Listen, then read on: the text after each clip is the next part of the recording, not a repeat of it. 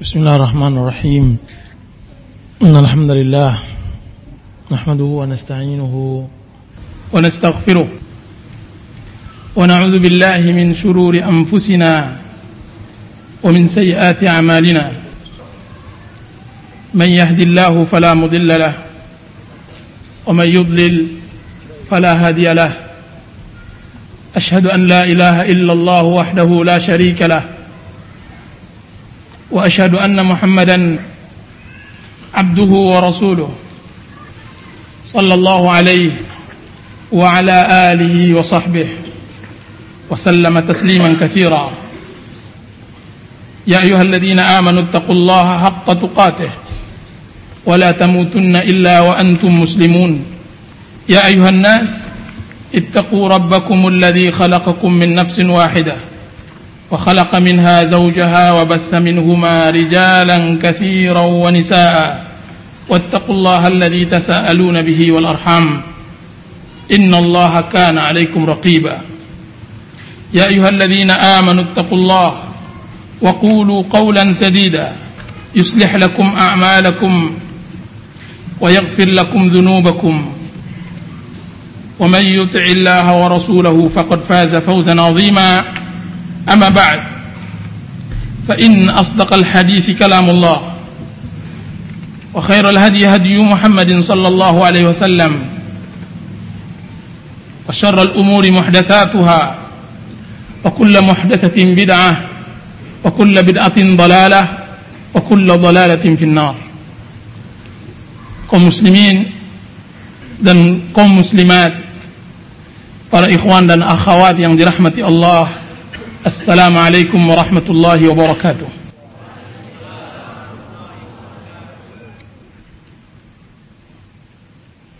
Semoga Allah Subhanahu wa taala mencerahkan wajah-wajah yang hadir di masjid yang penuh berkah ini insyaallah taala.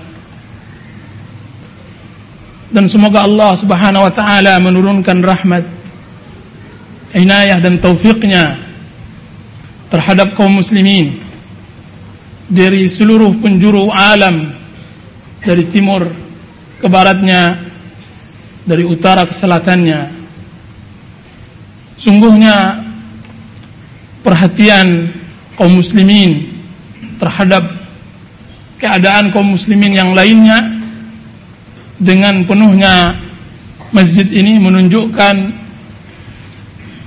keimanan dan kedalaman tentang pemahaman mereka terhadap Islam dan terhadap kaum muslimin.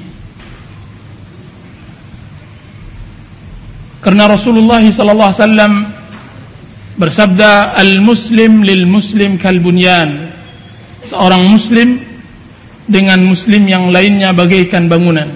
Yashuddu ba'duhum ba'dha. Yang saling menguatkan. Dia bagaikan tubuh yang satu jika seandainya satu sakit maka semua badan akan terasa sakit. Para ikhwan dan akhwat yang dirahmati oleh Allah Subhanahu wa taala sesungguhnya ahlu sunnati wal jamaah adalah kaum muslimin yang tinggi perhatiannya terhadap Islam perhatiannya terhadap kaum muslimin.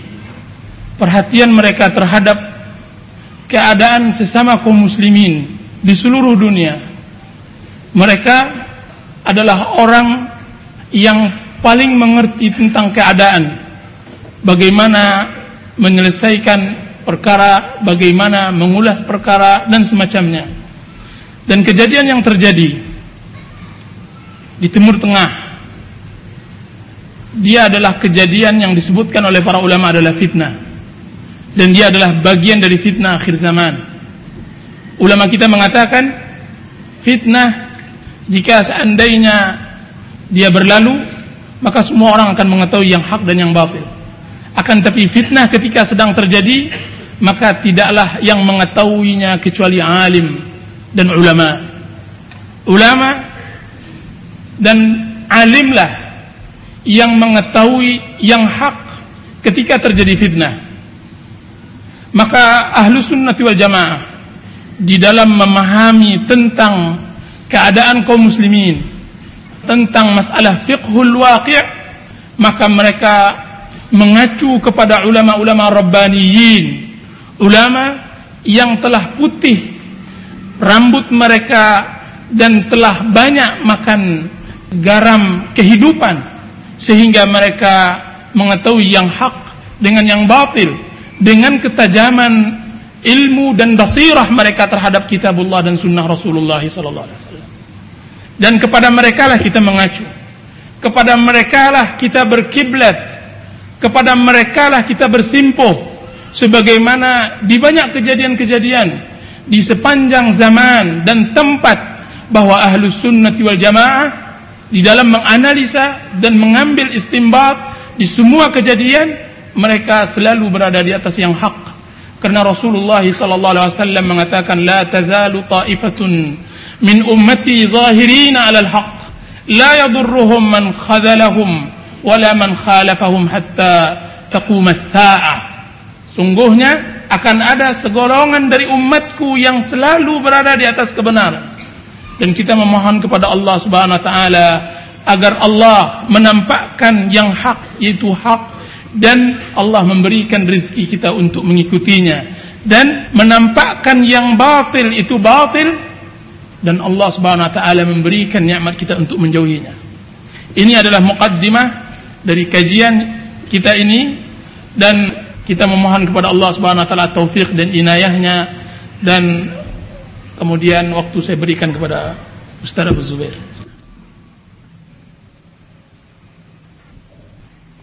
Assalamualaikum warahmatullahi wabarakatuh. Innal hamdalillah nahmaduhu wa nasta'inuhu wa nastaghfiruh wa natubu ilayh ونعوذ بالله من شرور أنفسنا وسيئات أعمالنا. من يهده الله فلا مضل له ومن يضلل فلا هادي له. أشهد أن لا إله إلا الله وحده لا شريك له وأشهد أن محمدا عبده ورسوله. صلى الله عليه وعلى آله وأصحابه ومن سار على نهجه وتمسك بسنته إلى يوم الدين وسلم تسليما كثيرا. أما بعد فإن أصدق الحديث كتاب الله وخير الهدي هدي محمد صلى الله عليه وسلم.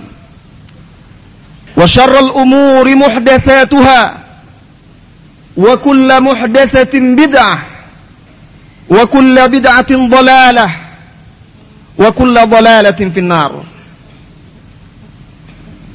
kaum muslimin dan muslimat ikhwan akhwat yang semoga senantiasa dirahmati oleh Allah Subhanahu wa taala. Hati kita terluka sebagaimana saudara-saudara kita terluka. Kita bersedih sebagaimana saudara kita kaum muslimin yang lain bersedih. Kita merasakan kepedihan, luka yang mereka rasakan. Apa yang belakangan? Kita lihat, kita dengar, dan kita baca. Tentang apa yang terjadi di Palestina, Libanon, dan Irak sebelumnya.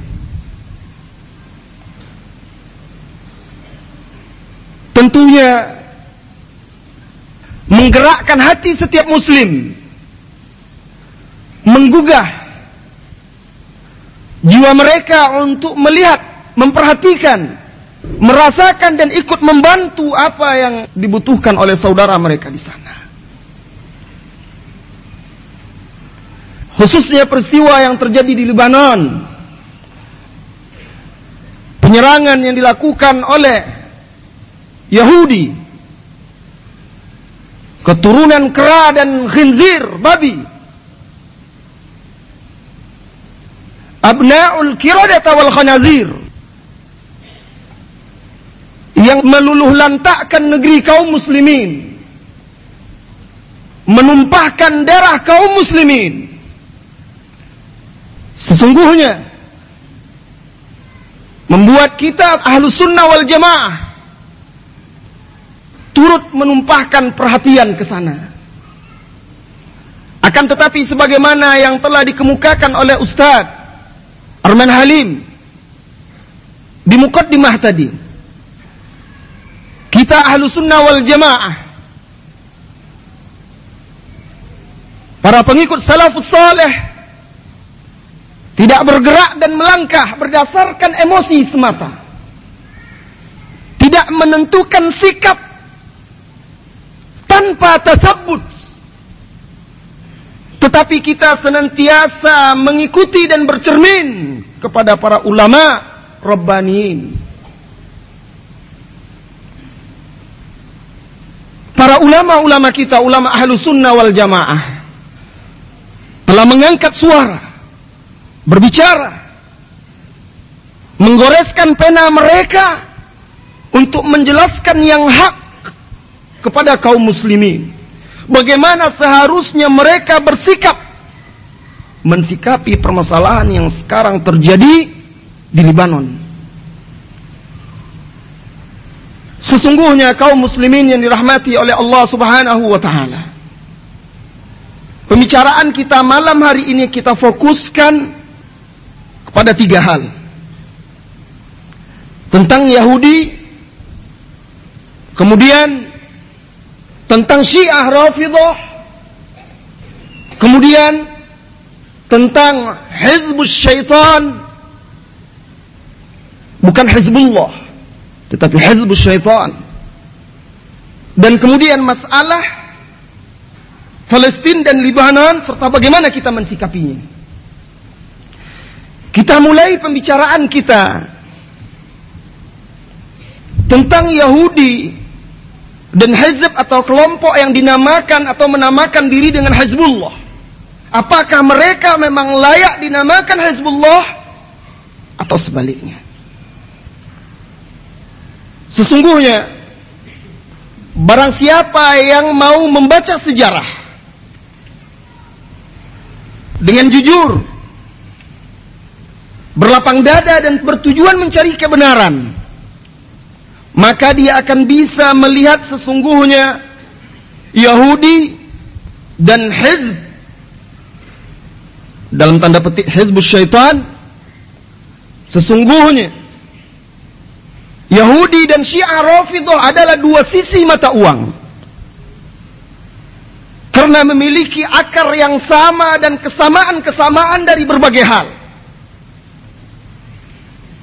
Ini yang banyak tersembunyi atau tidak diketahui oleh kebanyakan kaum muslimin. Ini yang luput dari perhatian kaum muslimin. Adapun Yahudi maka kita semua yakin bahwasanya Yahudi adalah musuh Allah, musuh para nabi dan rasul. Bahkan musuh setiap orang-orang yang beriman. Yahudi adalah orang yang paling keras permusuhannya terhadap kita kaum muslimin. Yahudi sejarah mereka penuh dengan darah para nabi Sejarah mereka penuh dengan pengkhianatan-pengkhianatan. Pembangkangan dan kekufuran terhadap Allah subhanahu wa ta'ala. Allah berfirman, La tajidan ashaddan nasi adawatan lilladzina amanu al-yahud walladzina asyraku. Sungguh engkau akan dapatkan manusia yang paling keras permusuhannya terhadap orang-orang yang beriman yaitu Yahudi dan orang-orang musyrikin. Di ayat lain Allah juga berfirman menceritakan dosa-dosa orang Yahudi. Wa yuqattiluna al-anbiya'a bighairi haqq. Dzalika bima asaw ya'tadun. Dan mereka orang-orang Yahudi itu membunuh para nabi bighairi haqq dengan tanpa hak. Dzalika bima asaw wa kanu ya'tadun. Yang demikian itu adalah dengan kemaksiatan penentangan mereka dan mereka adalah orang-orang yang melampaui batas. Dosa apalagi yang lebih besar daripada orang-orang yang membunuh utusan Allah Subhanahu wa taala yang mengajak manusia untuk beribadah mentauhidkannya. Dan kita kaum muslimin akan sangat berbahagia, akan sangat senang dengan musibah-musibah, petaka-petaka apa saja yang menimpa bangsa Yahudi. Akan tetapi, apakah setiap orang yang memusuhi Yahudi, apakah setiap orang yang memerangi Yahudi berarti teman kita, berarti saudara kita, berarti satu barisan dengan kita? Tidak. Itu tidak mesti. Ini Yahudi. Kejahatan-kejahatannya tidak diragukan lagi. Sedangkan Rafidah, Hizb Syaitan, tidak kalah kejinya dan tidak kalah kufurnya serta tidak kalah dosanya dibandingkan orang-orang Yahudi. Ar-Rafidah mereka adalah tokoh-tokoh nifak yang memecah belah kaum muslimin yang menyalakan api-api peperangan di negeri-negeri kaum muslimin sepanjang sejarah. Syiar Rafidah yang muncul karena kedengkian dan dendam sejarah Syiar Rafidah yang lahir karena permusuhan kepada Islam. Permusuhan mereka terhadap kaum muslimin, khususnya ahlu sunnah wal jamaah, sudah dicatat oleh sejarah. Imam Ibn Kathir rahimahullah taala di dalam kitabnya Al-Bidayah wan Nihayah mengisahkan bagaimana fitnah-fitnah yang ditimbulkan oleh orang-orang Syiah sepanjang sejarah di Irak dan di bumi kaum muslimin lainnya. Kekejian orang-orang Rafidah ini dimulai dengan pembunuhan mereka terhadap khalifah kedua Amirul Mukminin Umar bin Al-Khattab radhiyallahu an di tangan Abu Lu'lu' Al-Majusi Kemudian mereka teruskan dengan membunuh Khalifah Rasulullah sallallahu alaihi wasallam yang ketiga, Asy-Syahid Utsman bin Affan radhiyallahu an. Yang dimotori oleh Abdullah bin Sabah. Kemudian juga permusuhan mereka terhadap Ahlul Bait, terhadap Ali bin Abi Thalib dan anak keturunan mereka. Itu juga Hizbullah yang ada di Libanon. Insya Allah Ustadz Armen akan mengupas panjang lebar tentang hakikat dan siapa sebenarnya Hizbullah. Peristiwa yang ada di Libanon mengingatkan kita kepada sejarah. Tatkala wazir Ibnul Alqama Ar-Rafidhi yang menjadi Perdana Menteri ketika itu di Baghdad yang memudahkan jalan bagi orang Tatar, Mongol sehingga Kholakokan berhasil menaklukkan Baghdad karena pengkhianatan Wazir Ibnul Alqama Ar-Rafidhi, seorang Rafidah yang khabith, yang keji. Dialah yang menulis surat kepada Holako, pemimpin Tatar ketika itu, mengungkapkan kelemahan-kelemahan kaum muslimin sehingga Baghdad dikepung lalu ditaklukkan khalifah dibunuh kaum muslimin semuanya dibantai sehingga jutaan kaum muslimin terbunuh ketika itu sampai-sampai kata Ibnu Katsir yang menukilkan dari Ibnul Asir kaum muslimin lari bersembunyi ke atap-atap rumah mereka diburu oleh orang Tatar lalu disembelih sehingga atap-atap pancuran mengalirkan darah. Mengalirkan darah. Mengalirkan darah. Perbuatan Hizbullah sekarang ketika mereka membunuh delapan tentara Israel dan menyandera dua orang lagi serta melukai beberapa yang lainnya membuka jalan bagi Yahudi untuk membunuh kaum muslimin. Membunuh lantakkan negeri kaum muslimin. Menumpahkan darah kaum muslimin yang tidak bersalah. Dan dahulu sebelumnya Khawarizm Shah yang memulai peperangan dengan Tatar persis seperti itu juga. Tatkala para pedagang Mongol, para pedagang Tatar berkunjung berdagang ke negeri Khawarizm Shah.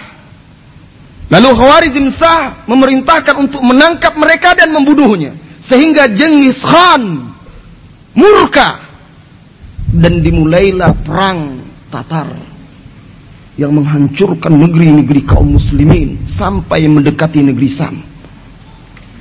Persis seperti yang dilakukan oleh orang Hezbollah sekarang yang mengundang tentara Israel Yahudi untuk menghancurkan kaum muslimin. Tetapi Hezbollah sendiri atau Hezbollah syaitan itu sendiri mereka tidak terkena apa-apa. Kaum muslimin yang dirahmati oleh Allah Subhanahu wa taala. Keliru. Orang yang mengira bahwasanya peperangan yang terjadi sekarang di Libanon antara Yahudi dan Hezbollah adalah peperangan antara Muslim dan kufar. Kenapa? Karena Hezbollah yang merupakan kepanjangan dari Iran. Karena Hezbollah di Libanon atau Hezbollah Syaitan itu yang merupakan kaki tangan Syiah Rafidah mengkafirkan sahabat-sahabat Rasulullah sallallahu alaihi wasallam. Bahkan mereka menyelewengkan Al-Quran. Lihatlah persamaan mereka dengan Yahudi. Yahudi menyelewengkan Taurat. Syiah Rafidah menyelewengkan Al-Quran. Bahkan mereka menganggap Al-Quran yang ada pada kita ini palsu. Yang ada pada mereka tiga kali lebih banyak dan tidak satu huruf pun yang dari kita ada pada mereka.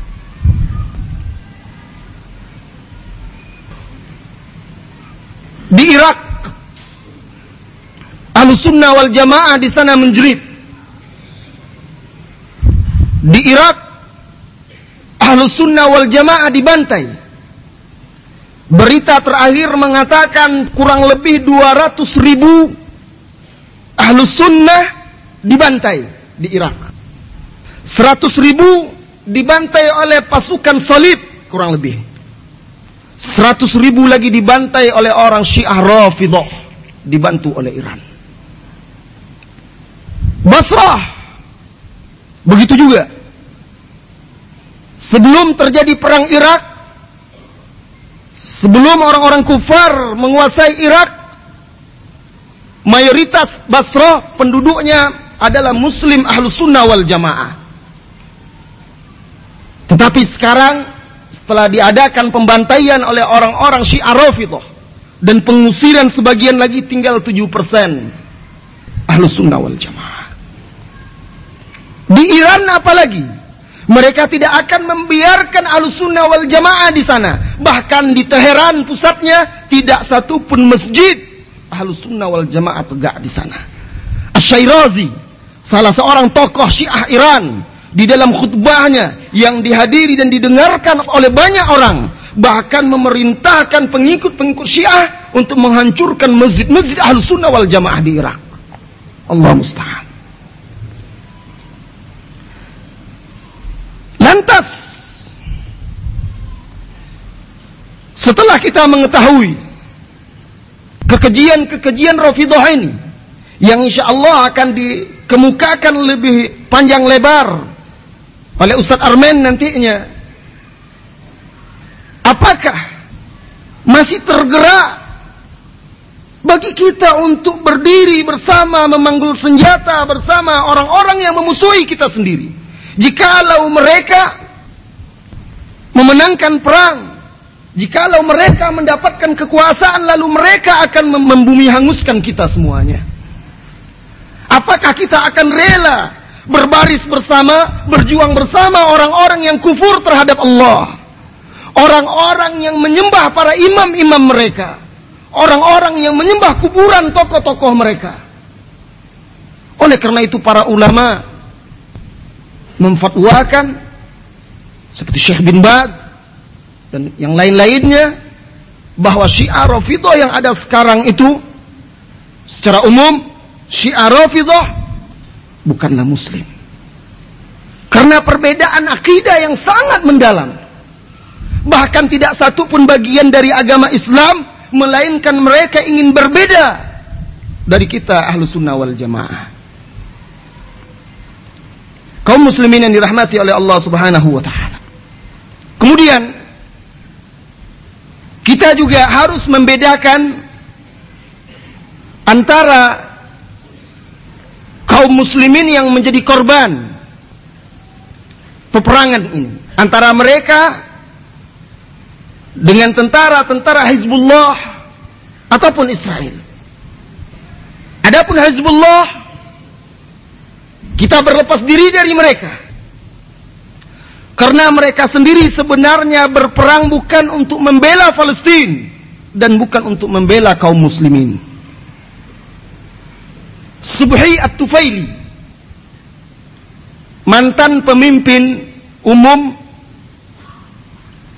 Hizbullah ini dalam sebuah pernyataannya menegaskan kata dia kami tidak bertanggung jawab terhadap Palestina dan kami tidak bertanggung jawab terhadap korban-korban dari kaum Palestina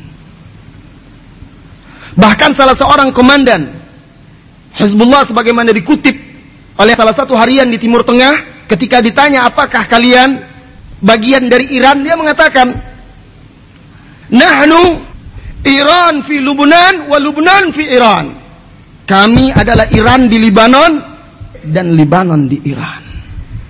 Peperangan mereka sesungguhnya adalah untuk memperluas jaringan Syiah Rafidah peperangan mereka sesungguhnya adalah untuk memperkuat kuku mereka di Timur Tengah. Sebaliknya Israel, peperangan mereka jelas untuk memusuhi kaum muslimin. Bahkan pemimpin Hizbullah yang sekarang Hasan Nasrullah salah seorang ulama ulama Timur Tengah yang membuat tulisan mengatakan Hasan la nasarahullah Bukan Hasan Nasrullah, tapi Hasan la Nasrahullah. Hasan ini dianggap oleh orang-orang Hizbullah sebagai Khumaininya Arab. Khumaini, Khumaininya Arab. Karena memang bertujuan untuk menegakkan paham-paham Syiah di sana. Kaum muslimin yang dirahmati oleh Allah Subhanahu wa taala, untuk penjelasan selanjutnya saya berikan waktu kepada Ustaz Armen setelah itu kita lanjutkan bagian yang lainnya tentang sikap kita nantinya dan juga sebagian dari komentar para ulama kita di Timur Tengah dalam masalah ini. Para hadirin dan hadirat yang dirahmati Allah, tidak diragukan lagi bahwa pembahasan tentang masalah percaturan politik yang berada di Timur Tengah ini adalah pembahasan yang sangat panjang. Kita mendapatkan beberapa website yang di dalamnya memuat ratusan makalah dan puluhan karangan-karangan ulama Ahlussunnah wal Jamaah tentang sikap dan keadaan yang terjadi di Timur Tengah tersebut sehingga kami memohon maaf kalau seandainya banyak yang tercecer dari ucapan kami dari pembahasan yang sangat luas akan tetapi kenapa kita membuat kajian seperti ini? Kajian seperti ini tidaklah akan kita buat jika seandainya kaum muslimin atau mayoritas kaum muslimin mengerti tentang keadaan. Yang sangat menyedihkan kita sebagai seorang muslim mengerti akan hakikat keadaan yang terjadi dan mengerti tentang sejarah ahlu sunnati wal jamaah bersama Rafidah sangat sedih hatinya ketika dia melihat seorang sunni cinta kepada Allah, cinta kepada Rasulullah berkiblatkan kepada kitabullah dan sunnah Rasulullah SAW kita katakan bahwa yang sangat menyedihkan kita sebagai seorang muslim melihat saudaranya sesama muslim sunni yang membela Hizbullah yang menyatakan berwala berloyalitas terhadap Rafidah Iran. Disebutkan bahwa di dalam angket yang dijalankan di Lebanon bahwa 86% suara ahlu sunnati wal jamaah membela Hizbullah. Dan posisi sekarang ini Hizbullah berada di puncak-puncak ketenaran dengan didukung oleh semua media massa baik media massa Arab maupun media massa Barat. Dan terjadi kerjasama yang baik antara Iran dan juga Israel dan Amerika tentang masalah ini. Teringat kita akan sebuah hadis Rasulullah sallallahu alaihi wasallam yang mana beliau mengatakan saya di alan nasi sanawatun khadda'atun yusaddaqu fiha al-kadhibu wa yukadzabu fiha as-sadiq. Akan datang nanti pada manusia tahun-tahun dusta yang mana orang yang jujur akan didustai dan orang yang dusta akan dipercayai wa yu'tamanu fiha al-kha'in yukhawwanu fiha al-amin dan diberi amanah orang pengkhianat dan dikhianati orang yang amanah wa yantiqu fiha ar-ruwaibidah dan berbicara di tengah masyarakat adalah orang-orang ruwaibidah. Wa mar ruwaibidah kata sahabat Rasulullah SAW dijawab oleh Rasulullah SAW ar-rajulu tafih yatakallamu fi amril amah. Orang yang tidak mempunyai latar belakang pendidikan din kemudian dia berbicara tentang masalah masyarakat, masalah umum. Dan inilah yang terjadi bahwa orang-orang yang sekarang membela Hizbullah dia akan diangkat dia akan diletakkan di tengah akan tapi siapa pun negara atau siapa pun ulama yang sekarang mencela Hizbullah maka dia didustakan kita lihat posisi Saudi Arabia dan juga Mesir dan juga Amman dan Kuwait. Sekarang posisi mereka tidak baik. Kenapa? Karena mereka tidak mendukung penyerangan yang dilakukan oleh gerilyawan Hizbullah.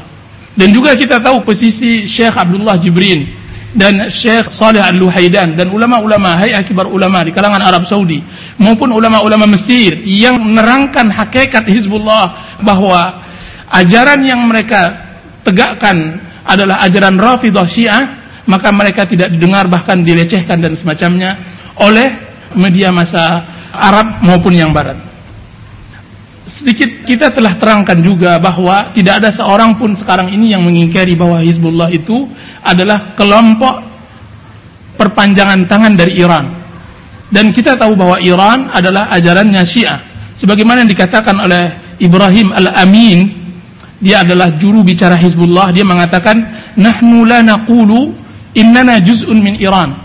Sungguhnya kami tidak mengatakan kami adalah bagian dari Iran, akan tapi nahnu Iran fi Lubnan wa Lubnan fi Iran. Akan tapi kami mengatakan kami Iran yang ada di Lebanon dan Lebanon yang ada di Iran. Hasan Nasrullah juga mengatakan innana nara fi Iran ad-daulah allati tahkumu bil Islam. Kami berpandangan bahwasanya Iran adalah satu-satunya negara yang berhukum dengan negara Islam wad daulah allati tunasirul muslimin wal arab dan negara yang membela kaum muslimin dan Arab.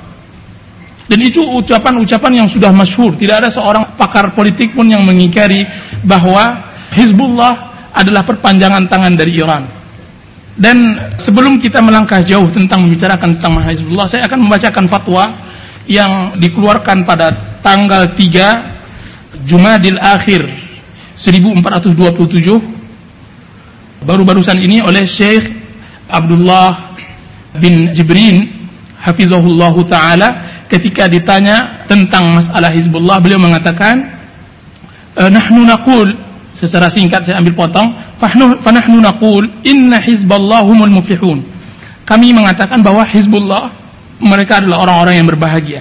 Wahumul ladzina qala Allahu fihim dan mereka lah yang Allah Subhanahu wa taala berfirman kepada mereka ulaika hizbullah ala inna hizballahimul muflihun. Ketahuilah mereka itu adalah hizbullah kelompok Allah. Sungguhnya kelompok Allah adalah orang-orang yang berbahagia. Jadi ketika beliau dinisbatkan membela uh, hizbullah akan tapi yang dimaksud oleh syekh bukanlah hizbullah hizbullah yang sekjennya adalah Hasan Nasrullah. Apa kata beliau? Wa amar rafidah fi kulli makanin fahum laisu min hizbillah. Adapun rafidah di setiap tempat mereka bukanlah Hizbullah. Wadhalika li'annahum yukaffiruna ahla sunnah. Karena mereka mengkafirkan ahlu sunnah. Wa yukaffiruna sahabah. Dan mengkafirkan para sahabat. Alladzina naqalu lana al-islam. Wa naqalu lana al-Quran.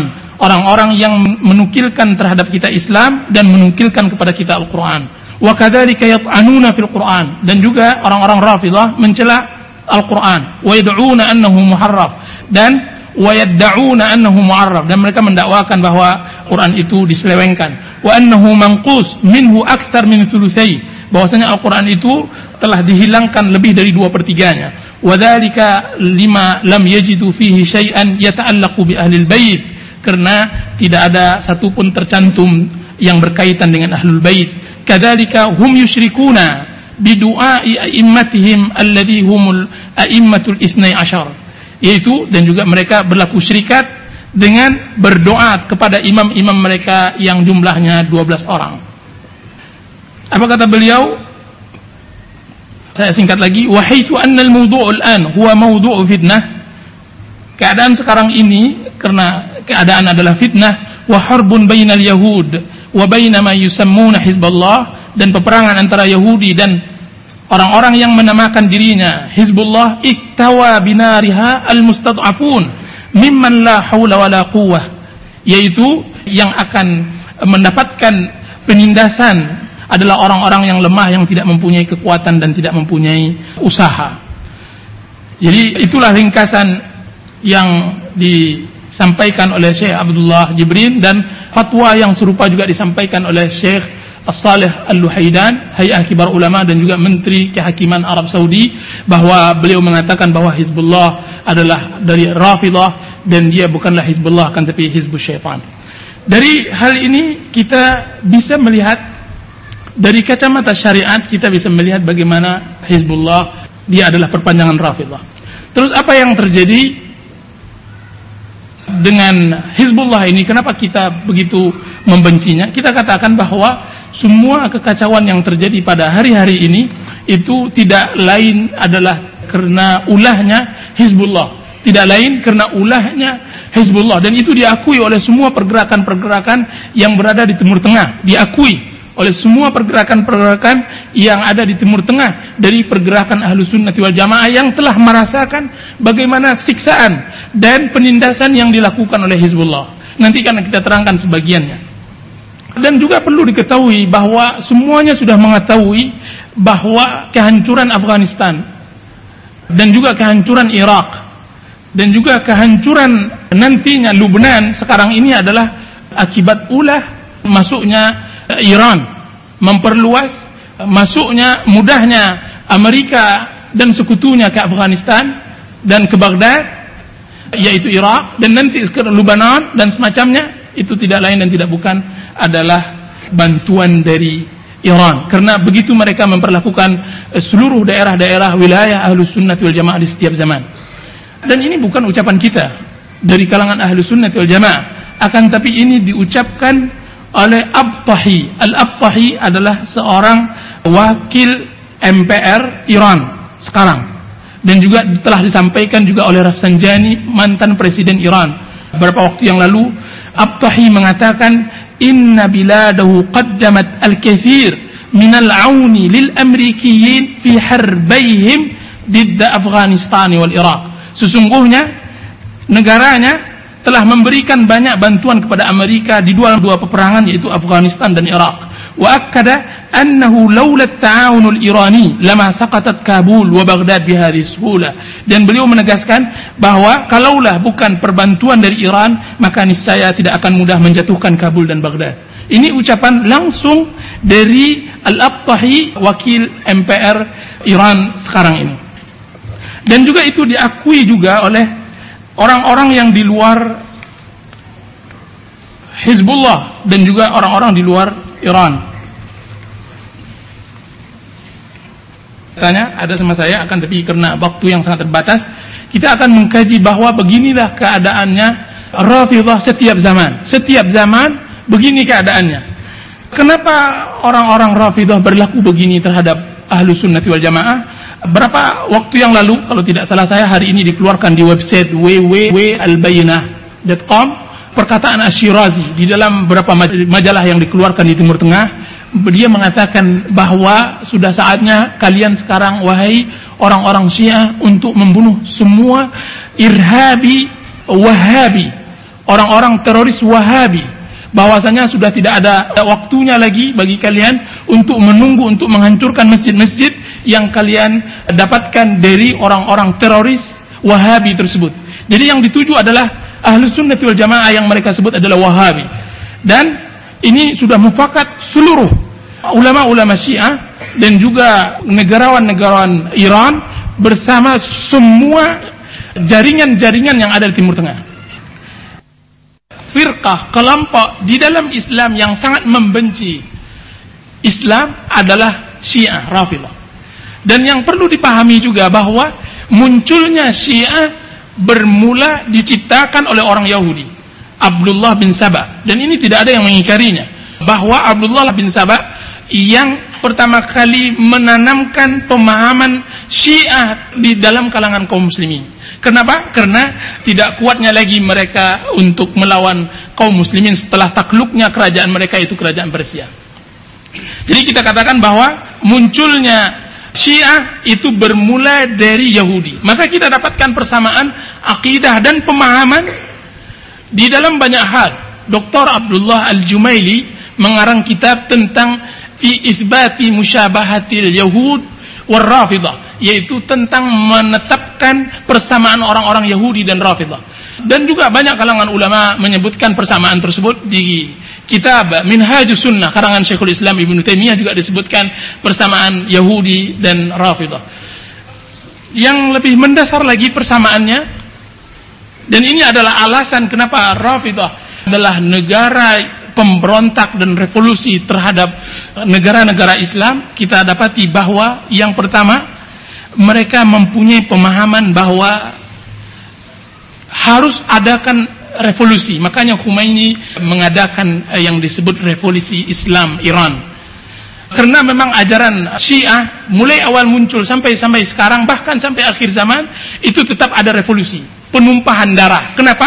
Karena mereka meyakini upaya revolusi tersebut adalah untuk melebarkan jalan untuk datangnya Mahdi mereka yang sedang ditunggu-tunggu. Jadi mereka tidak akan bisa duduk begitu saja kalau seandainya mereka bercita tentang Mahdi yang mereka tunggu-tunggu ini. Yang sekarang berada di dalam gua yang akan muncul. Nah, caranya untuk mendatangkan Mahdi tersebut untuk mempersegerakan yaitu harus ada revolusi. Terhadap siapa mereka harus merevolusi? Yang mereka lakukan revolusi tersebut tidak lain dan tidak bukan adalah terhadap ahlu sunnati wal jamaah. Maka mereka lakukan perlawanan di setiap zaman saya nanti akan nukilkan berapa permasalahan tentang perlawanan dan pengkhianatan Rafidah tentang permasalahan. Dan ini yang pertama. Dan yang kedua, yang juga menjadi persamaan juga kenapa Yahudi juga semangat membunuh kaum muslimin karena ada persamaan bahwa orang Yahudi memahami sebagaimana orang Rafidah memahami bahwa orang selain dari mereka adalah kafir halal darahnya. Halal darahnya. Yahudi banyak di dalam buku-buku Taurat mereka telah menceritakan tentang permasalahan ini bahwasanya manusia diciptakan dari lain jenis mereka karena hanya untuk bisa berkhidmat. Kalau tidak mereka layaknya diciptakan dengan tampang kera dan babi. Akan tapi karena untuk berkhidmat kepada generasi dan kelompok Yahudi maka diciptakan kelompok-kelompok yang lain dari bentuk manusia untuk berkhidmat. Yahudi diciptakan dari mani Allah. Ta'ala Allah amma yasifun. Dia menyebutkan begitu. Dan selain dari Yahudi, orang-orang awam, mereka mengistilahkan orang-orang awam, yaitu orang-orang di luar Yahudi, diciptakan dari maninya kuda. Jelas kita tahu bahwa pelecehan-pelecehan di dalam kitab Talmud dan Taurat mereka sangat banyak sekali tentang eh, yang lainnya. Akan tapi yang terpenting bagi kita bagaimana Rafidah bencinya terhadap ahlu sunnati wal jamaah dan itu menjadi salah satu ajaran yang terpenting di ajaran ahlu sunnah bahwa mereka adalah orang yang menghalalkan darah ahlu sunnati wal jamaah. Bahkan mereka bertakarrub kepada Allah Azza wa Jalla untuk membunuh ahlu sunnah wal jamaah, mendekatkan diri. Sebagaimana Yahudi bertakarrub kepada Allah untuk membunuh seorang selain dari orang Yahudi. Yang ketiga, kita sampaikan kenapa orang-orang Rafidah juga semangat untuk membunuh kaum muslimin. Yang ketiga adalah mereka memahami bahwa ahlu sunnah adalah musuh ahlul bait sehingga mereka wajib membalas dendam kepada yang memusuhi ahlu sunnati wal jamaah. Semenjak pemahaman tiga poin ini, maka orang-orang rafidah tidak pernah berhenti membunuh dan menyakiti kaum muslimin. Kita berikan contoh uh, rafidah di sepanjang sejarah. Kita katakan bahwa pengkhianatan pertama dan pembunuhan yang pertama dilakukan oleh Rafidah adalah pembunuhan terhadap Ahlul Bait sendiri. Terbunuhnya Hussein di Karbala adalah akibat orang-orang Rafidah dan Syiah yang melepaskan diri mereka dari membantu Hussein. Dan juga kita tahu pengkhianatan yang dilakukan oleh Fatimiyah di Mesir sehingga dia membuka lebar jalan untuk masuknya perang salib orang-orang barat menuju Mesir dan ini tidak ada diingkari. Saya secara singkat saya sampaikan. Dan yang berikutnya pengkhianatan Qaramitah. Pembunuhan yang mereka lakukan pada tahun 466. Dan juga itu ratusan tahun lamanya sempat juga mereka membunuh jemaah haji yang jumlahnya lebih dari 10.000 orang. Dan mereka juga yang mencabut Hajar Aswad lebih dari 20 tahun membawa ke negeri mereka yaitu negeri yang di daerah Khurasan. Dan juga pengkhianatan yang kita baca di dalam sejarah eh, kelompok Buayhiyun. Buayhiyun adalah kelompok Rafidah Syiah yang tinggal di daerah wilayah-wilayah yang berada di Jazirah Arab. Nah, Buayhiyun ini juga telah melakukan pengkhianatan-pengkhianatan dan pengurusakan-pengurusan dan pembunuhan terhadap ahlu sunnah wal jamaah pada masa khilafah Abbasiyah. Sehingga mereka berhasil menguasai Asfahan, Ar-Rajan dan Shiraz. Dan juga yang terkenal adalah pengkhianatan Abu Talib Muhammad bin Ahmad Al-Alqami. Ketika masuknya Tatar ke Baghdad. Sehingga sebagaimana yang disebutkan bahwa Ibnu Katsir menceritakan pada tahun 642 kejadian 642 bahwa ketika diangkat khalifah Musta'sim billah sebagai khalifah maka Ibnul Alqami sengaja merentangkan jalan terhadap Tatar yang dipimpin oleh Hulako supaya datang untuk menghancurkan Baghdad. Sehingga terbunuhlah lebih dari 2 juta kaum muslimin. Sehingga Ibnu Athir mengatakan di dalam sejarahnya alangkah baiknya saya tidak dilahirkan oleh ibu saya melihat banyaknya Ibnu Athir salah seorang yang langsung menyaksikan kejadian tersebut. Dia saksi mata langsung bagaimana bergelimpangan bagaimana wabah dan bagaimana penyakit. Banyak bergelimpangan di Baghdad dari jasad-jasad yang bertebaran. 2 juta orang melebihi kejadian-kejadian sebelumnya dan sesudahnya dari pembunuhan-pembunuhan yang dilakukan oleh Tatar dan juga kerjasama Ibnu Al-Alqami dengan At-Tusi. Dan juga pengkhianatan yang dilakukan oleh Syiah ketika membiarkan eh, Tatar masuk di Syam. Bahkan membantu Tatar masuk di Syam pada tahun 658 dan juga kita tahu pengkhianatan yang dilakukan oleh Syiah di daerah Halab Palestina pada tahun 657 dan juga kita tahu juga bagaimana pengkhianatan yang dilakukan oleh Syiah untuk berusaha membunuh Salahuddin Al-Ayyubi. Salahuddin Al-Ayyubi yang berhasil membinasakan kerajaan Fatimiyah di Mesir. Dan juga pada tahun 492 mereka juga yang memberikan jalan kepada orang-orang salibiyun, orang-orang salibis Nasrani di perang salib pada tahun 492 untuk melepaskan Baitul Maqdis, Baitul Maqdis pada tahun 492. Pada tahun 656 kita dapat pengkhianatan yang dilakukan oleh Al-Badr Lu'lu' seorang Syiah yang berada di Mosul pada tahun 656. Dan juga pada pengkhianatan Syiah Nusairiyah. Nusairiyah ini adalah kelompok yang berada di Samurra dekat Baghdad yang juga dia menisbatkan dirinya kepada Syiah Isnai Asyariyah sehingga berkembanglah Nusairiyah di Syam. Dan juga kita tahu bagaimana apa yang dilakukan di Lebanon kerjasama orang-orang Nusairiyin, Nusairiyin pada orang-orang Lebanon, Lebanon pada peperangan perang dunia pertama dan perang dunia yang kedua. Dan yang terakhir ini adalah pembunuhan massal yang dilakukan oleh pergerakan amal amal. Pergerakan amal adalah pergerakan Syiah yang ada di Baghdad. Yang dahulunya Hasan Nasrullah adalah salah seorang pemimpin yang uh, memimpin pergerakan amal ini dan pergerakan amal inilah yang menyembelih orang-orang yang hijrah dari Palestina, orang-orang Palestina hijrah ke Lebanon, uh, maka dibantai habis oleh amal, oleh kelompok amal pada tahun 1982 dan ceritanya sangat masyhur. Dan juga kita tahu juga pengkhianatan yang dilakukan oleh Syiah Duruz. Kita tahu pekerjasama antara Duruz dengan Syiah, sekelompok yang diciptakan oleh Syiah bagian dari kelompok Ismailiyah Fatimiyah. Jadi kita ketahui bahwa Syiah itu mempunyai kelompok yang sangat banyak. Dan Durus adalah salah satu kelompok Syiah yang masyhur di Libanon juga semenjak ratusan tahun yang lampau yang mereka mengakui bahwa Al-Hakim bi amrillah adalah Tuhan mereka. Sedangkan yang perlakuan orang-orang Syiah pada zaman sekarang ini yaitu di Bahrain mereka melakukan penindasan terhadap ahlu sunnah yang berada di sana. Dan juga di Kuwait mereka mengadakan pemberontakan yang berada di Kuwait. Dan juga di Saudi mereka juga mengadakan pemberontakan dan kejadian-kejadian yang banyak lagi kegaduhan-kegaduhan di Saudi.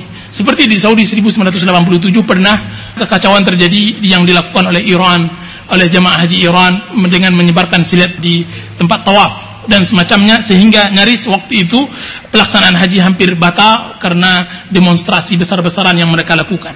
Ini secara singkat kita bacakan sejarah Rafidah perlakuannya terhadap ahlu sunnah wal jamaah.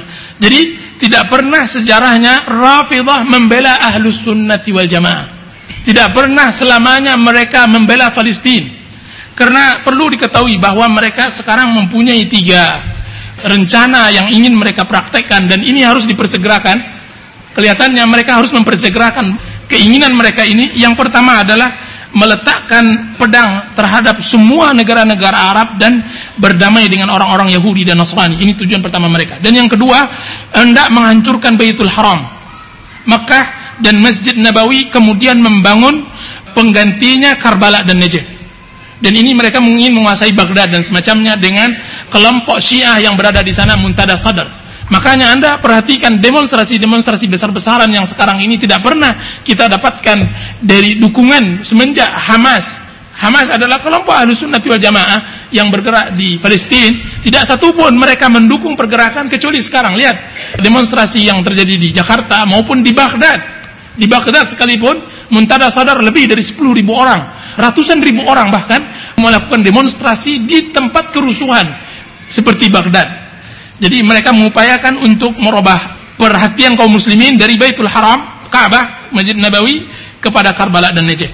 Jadi mereka sama sekali tidak ingin Baitul Maqdis sebagaimana yang disampaikan tadi oleh bahkan saya katakan salah seorang pemimpinnya dia mengatakan baru-barusan ini setelah dia membawa tentaranya untuk surut ke belakang yaitu Hizbullah, juru bicara Hizbullah mengatakan kami tidak bertanggung jawab tentang apa yang terjadi di Palestina.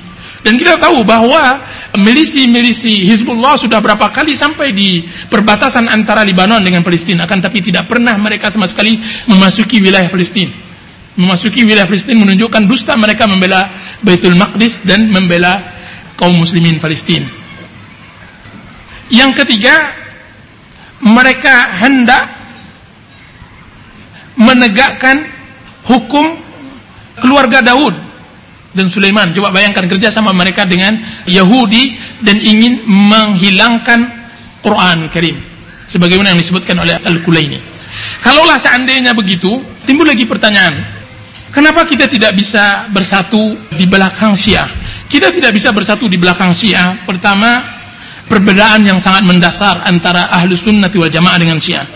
Sudah banyak upaya-upaya kalangan sunni, orang-orang sunni dari ulama-ulama sunni yang tertipu dengan pergerakan takrib, pendekatan antara Syiah dengan sunnah, mereka tertipu, mereka menyangka bahwa sunnah, ahlu sunnah bisa didekatkan dengan Syiah. Akan tapi hal itu adalah kebohongan belaka yang didakwakan oleh orang-orang Syiah. Kita sebutkan poin-poin penting tentang akidah Syiah Rafidah yang menjadi ajaran penting dari kelompok Hizbullah dan Hasan Nasrullah. Baru-baru ini Hasan Nasrullah secara terang-terangan mencela sahabat Rasulullah SAW di antaranya Abu Sufyan, orang tuanya Muawiyah radhiyallahu anhu.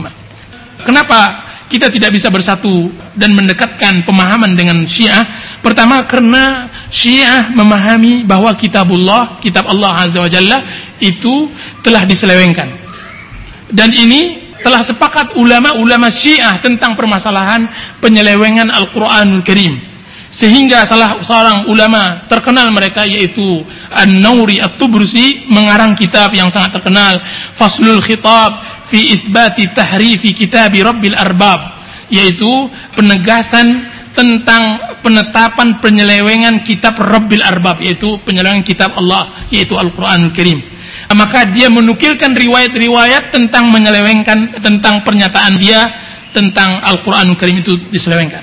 Dan juga kenapa kita tidak bisa bersatu di belakang Rafidah dan sehingga kita tidak bisa ikut membelanya dan berwala kepadanya? Karena Rafidah telah mencela dan mengkafirkan semua sahabat Rasulullah SAW.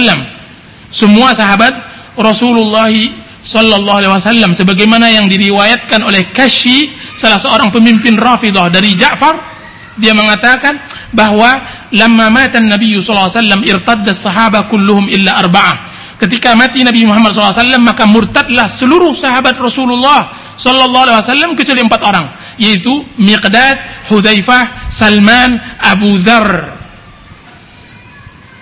Dan itu juga disampaikan di dalam buku-buku Syiah dari Bakir dan Sadiq dan Sadiq bahwasanya dia mengatakan thalathatun la yukallimuhu Allah wa la yuzakkihim wa lahum adzabun alim. Tiga perkara yang tidak Allah akan bicara dengannya dan Allah tidak akan mensucikannya.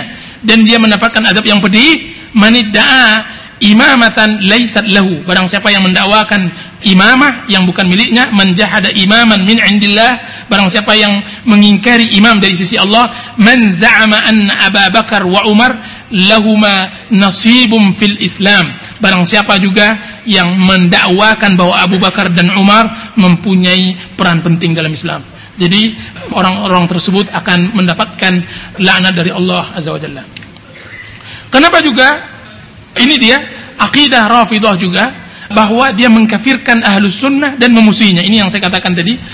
Ketika ditanyakan di dalam buku-buku Syiah dinukilkan tentang orang yang mendahulukan Abu Bakar dan Umar atas Ali.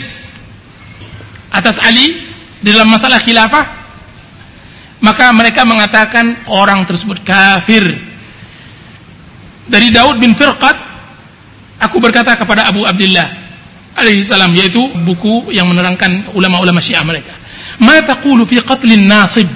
Apa pendapat engkau tentang membunuh nasib? Nasib adalah istilah Syiah terhadap ahlu sunnah wal jamaah. Orang nasib atau nawasib adalah istilah gelar orang-orang Syiah menggelari ahlu sunnah wal jamaah. Apa kata Abu Abdullah halalud dam? Halalud dam. Bahwa membunuh orang nasibah yaitu ahlu sunnah halal darahnya. Halal darahnya. Dan juga orang-orang Rafidah dia mempunyai sifat yang berbeda-beda berbeda-beda pula dengan kondisi dan keadaan mereka. Ketika mereka posisi kuat, maka mereka akan menyembelih semua kaum muslimin. menyembelih semua kaum muslimin. Bahkan apa yang dilakukan oleh orang-orang Rafidah dan Syiah nyaris melebihi apa yang dilakukan oleh orang-orang Nasrani di negeri-negeri Islam. Ketika mereka sudah mayoritas, mereka akan menyembelih kaum muslimin. Apa yang terjadi sekarang di Basrah, belum penjajahan Amerika terhadap Baghdad di Basrah, jumlah ahlu sunnah wal jamaah lebih dari 47 persen. Sekarang yang tinggal di Basrah dengan pembunuhan-pembunuhan yang dilakukan oleh orang-orang Rafidah di sana, maka yang tersisa hanya 7 persen saja. Itu pun dalam keadaan takut dan gundah eh, di hari-hari mereka. Ada risalah yang kita berhasil kita kopikan dari orang-orang yang berada di Irak tersebut yang dia ketika menulis surat waktu itu dia masih menyaksikan orang-orang Syiah Rafidah dari kelompok-kelompok muntada sadar. Muntada sadar membunuh dan menghancurkan masjid-masjid Ahlus Sunnati wal Jamaah.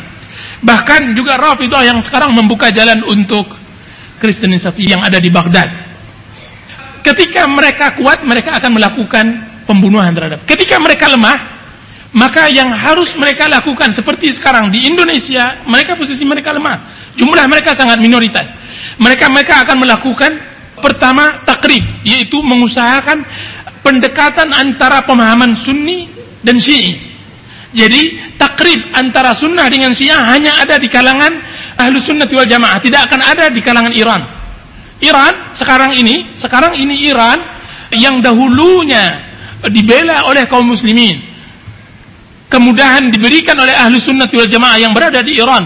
Dan kebanyakan oleh kelompok-kelompok pergerakan yang sangat masyhur di negara-negara Islam. Seperti mereka membela sekarang ini. Yang mereka mengharapkan dengan duduknya Khomeini di Iran bisa membela Palestina dan membebaskan Baitul Maqdis dari Israel. Apa yang dilakukan oleh Iran? Sekarang tidak ada satu masjid sunni pun yang berada sekarang di Tehran. Di saat ada puluhan gereja di Tehran dan juga sinagog-sinagog tempat peribadatan Yahudi. Dia tidak ada masjid satu sunni pun. Dan kita tahu bahwa sebelum Khomeini menempati kursi kepresidenan di Iran, bahwa posisi ahli sunnatul jamaah cukup tinggi di Iran.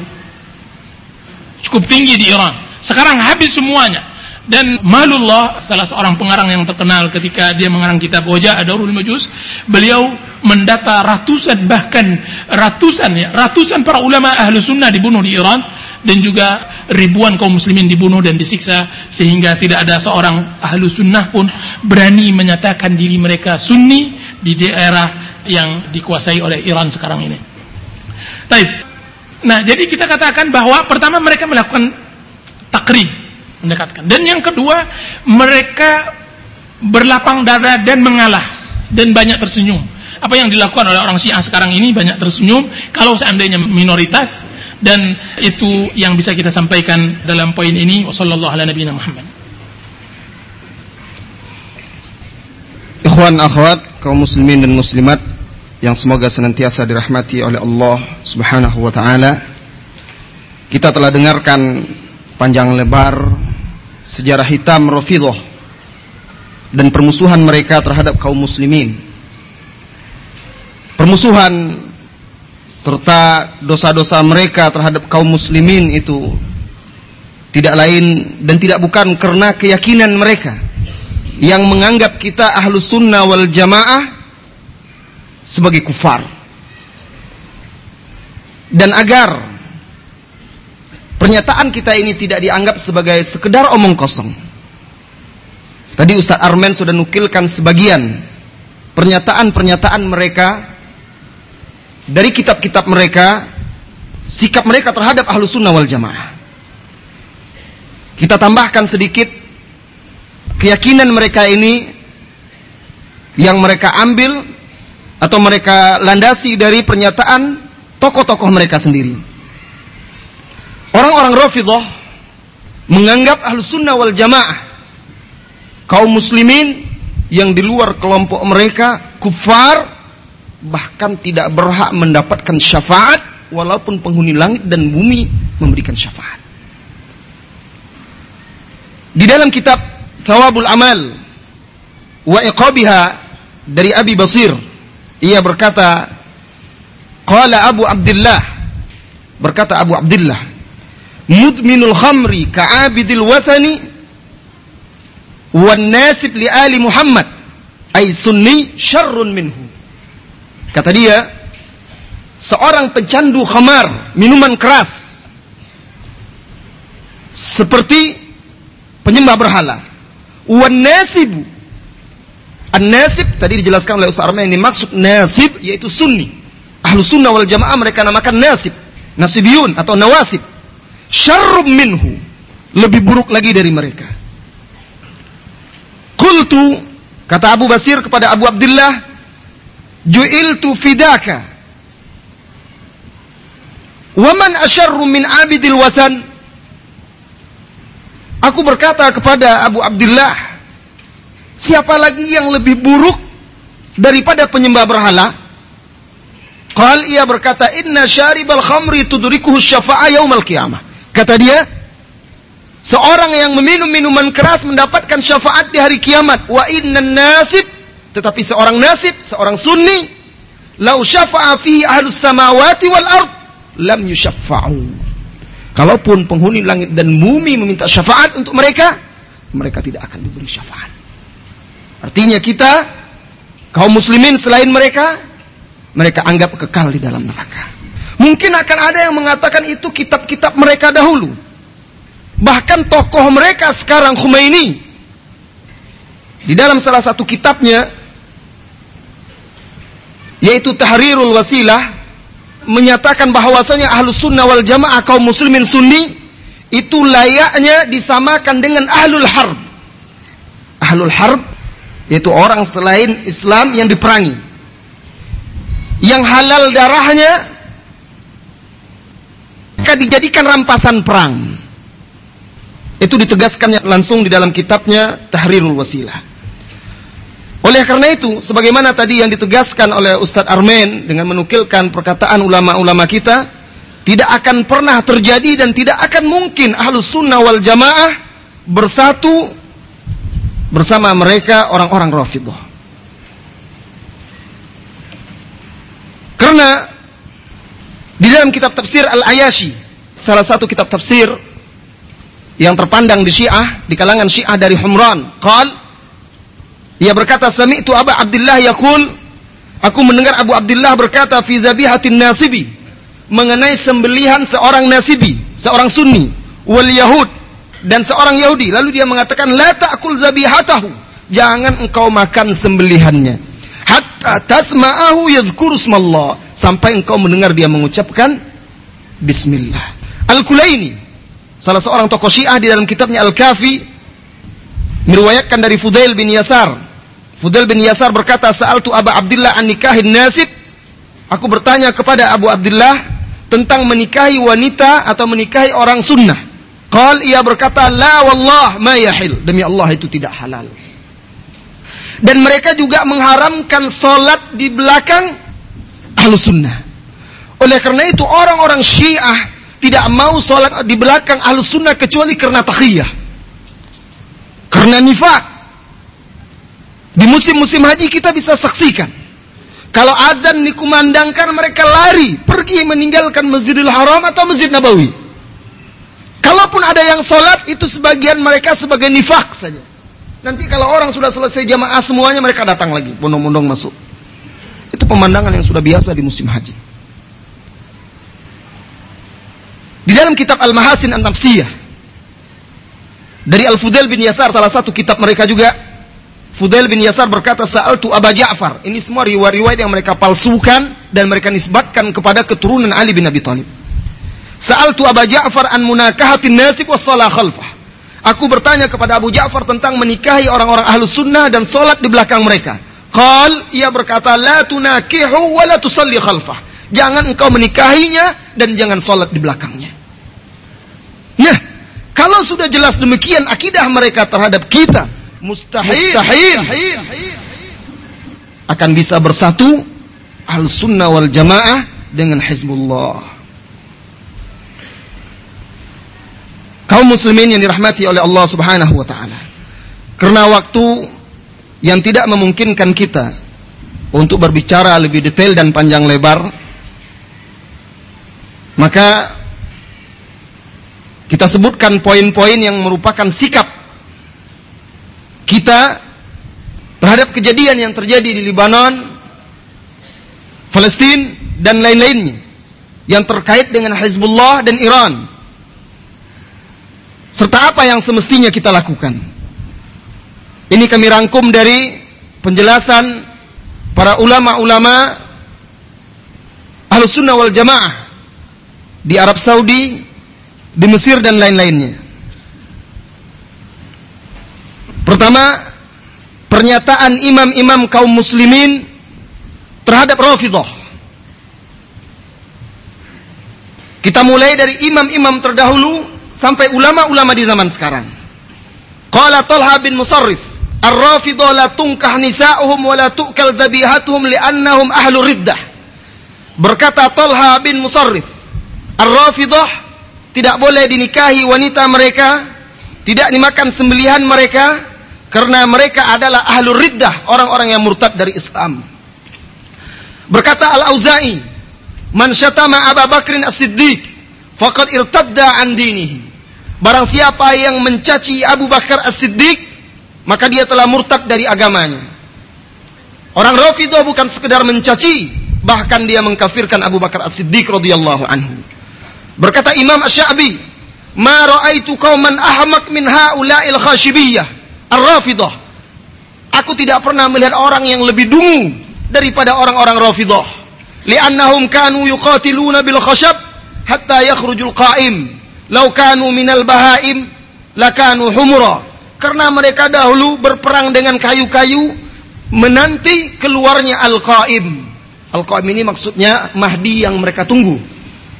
Dan para ulama mengatakan Mahdi yang mereka tunggu ini adalah Dajjal yang akan muncul di Asfahan nanti.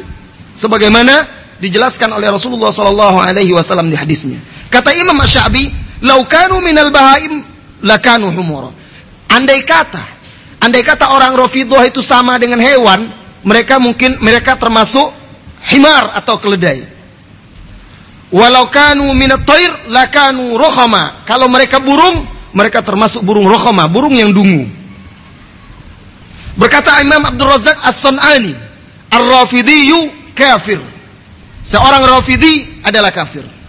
Berkata Ashab bin Abdul Aziz, Su'ila Malik anir Rafidah. Imam Malik pernah ditanya tentang Rafidah. Faqal ia berkata, La tukallimhum wa la tarwi anhum fa innahum yakdzibun. Jangan kalian berbicara dengan mereka, jangan kalian meriwayatkan hadis dari mereka karena sesungguhnya mereka adalah pendusta. Imam Syafi'i berkata, "Lam ara ahadan ashhad bizur minar rafidah." Saya tidak melihat orang yang lebih mudah bersaksi dengan kesaksian palsu selain daripada orang-orang rafidah. Imam Ahmad pernah ditanya tentang seseorang yang mencela salah seorang sahabat Rasulullah sallallahu alaihi wasallam. Faqal maka Imam Ahmad berkata, "La arahu 'alal Islam saya tidak melihatnya berada di atas Islam.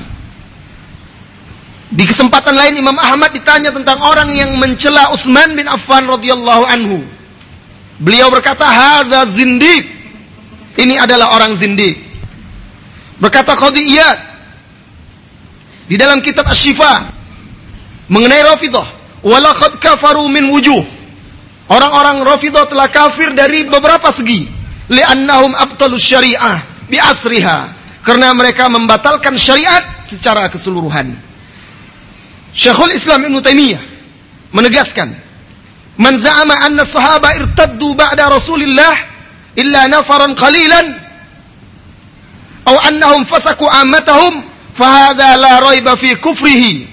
Barang siapa yang menganggap bahwasanya sahabat Rasulullah sallallahu alaihi wasallam kufur setelah Rasulullah kecuali sedikit atau kebanyakan sahabat fasik, maka tidak diragukan lagi orang yang seperti ini adalah kafir. Dan berkata mufti negeri Saudi yang dahulu Imam Muhammad bin Ibrahim rahimahullahu taala wa rafidah hadhihi al-azman murtadduna abadatu ausan. Orang-orang rafidah zaman sekarang murtadun adalah murtad para penyembah berhala. Dan berkata sama satu syekh Abdul Aziz bin Baz rahimahullah taala, Ar-Rafidah kuffarun wasaniyun. Rafidah adalah kufar, para penyembah berhala. Ya'buduna alal bait. Mereka mengibadati ahlil bait. Inilah pernyataan para imam-imam ahlus sunnah wal jamaah dari dahulu sampai sekarang. Dan hukum yang mereka jatuhkan untuk orang-orang Rafidah. Lalu bagaimana sikap kita mensikapi Hizbullah yang di Lebanon yang merupakan kepanjangan dari Syiah Iran yang juga merupakan Syiah Rafidah. Pertama, sikap kita. Pertama, jika ahlu sunnah wal jamaah yang berada di negeri Syam, Palestina, dan Lebanon ingin berjihad memerangi Yahudi, maka mereka tidak harus bergabung di bawah bendera siapa pun dari kelompok-kelompok firqah-firqah seperti Hizbullah. Karena lapangan jihad terbuka lebar untuk kaum muslimin yang berada di Palestina, di Syam, dan di Lebanon. Mereka bisa berjihad tanpa harus bergabung dengan Hizbullah. Allah Ta'ala berfirman, Udhina lilladzina yuqatiluna bi'annahum zulimu, wa inna Allah ala nasrihim laqadir. Diizinkan bagi orang-orang yang diperangi. Kaum muslimin di Palestina diperangi oleh orang Yahudi. Begitu juga di Lebanon.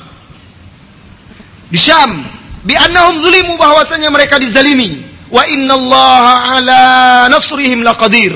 Dan sesungguhnya Allah maha berkuasa untuk memenangkan mereka. Kemudian kedua, kita bersimpati terhadap kaum muslimin ahlus sunnah wal jamaah di Palestina. Dan kita mendukung perjuangan mereka untuk membebaskan Palestina.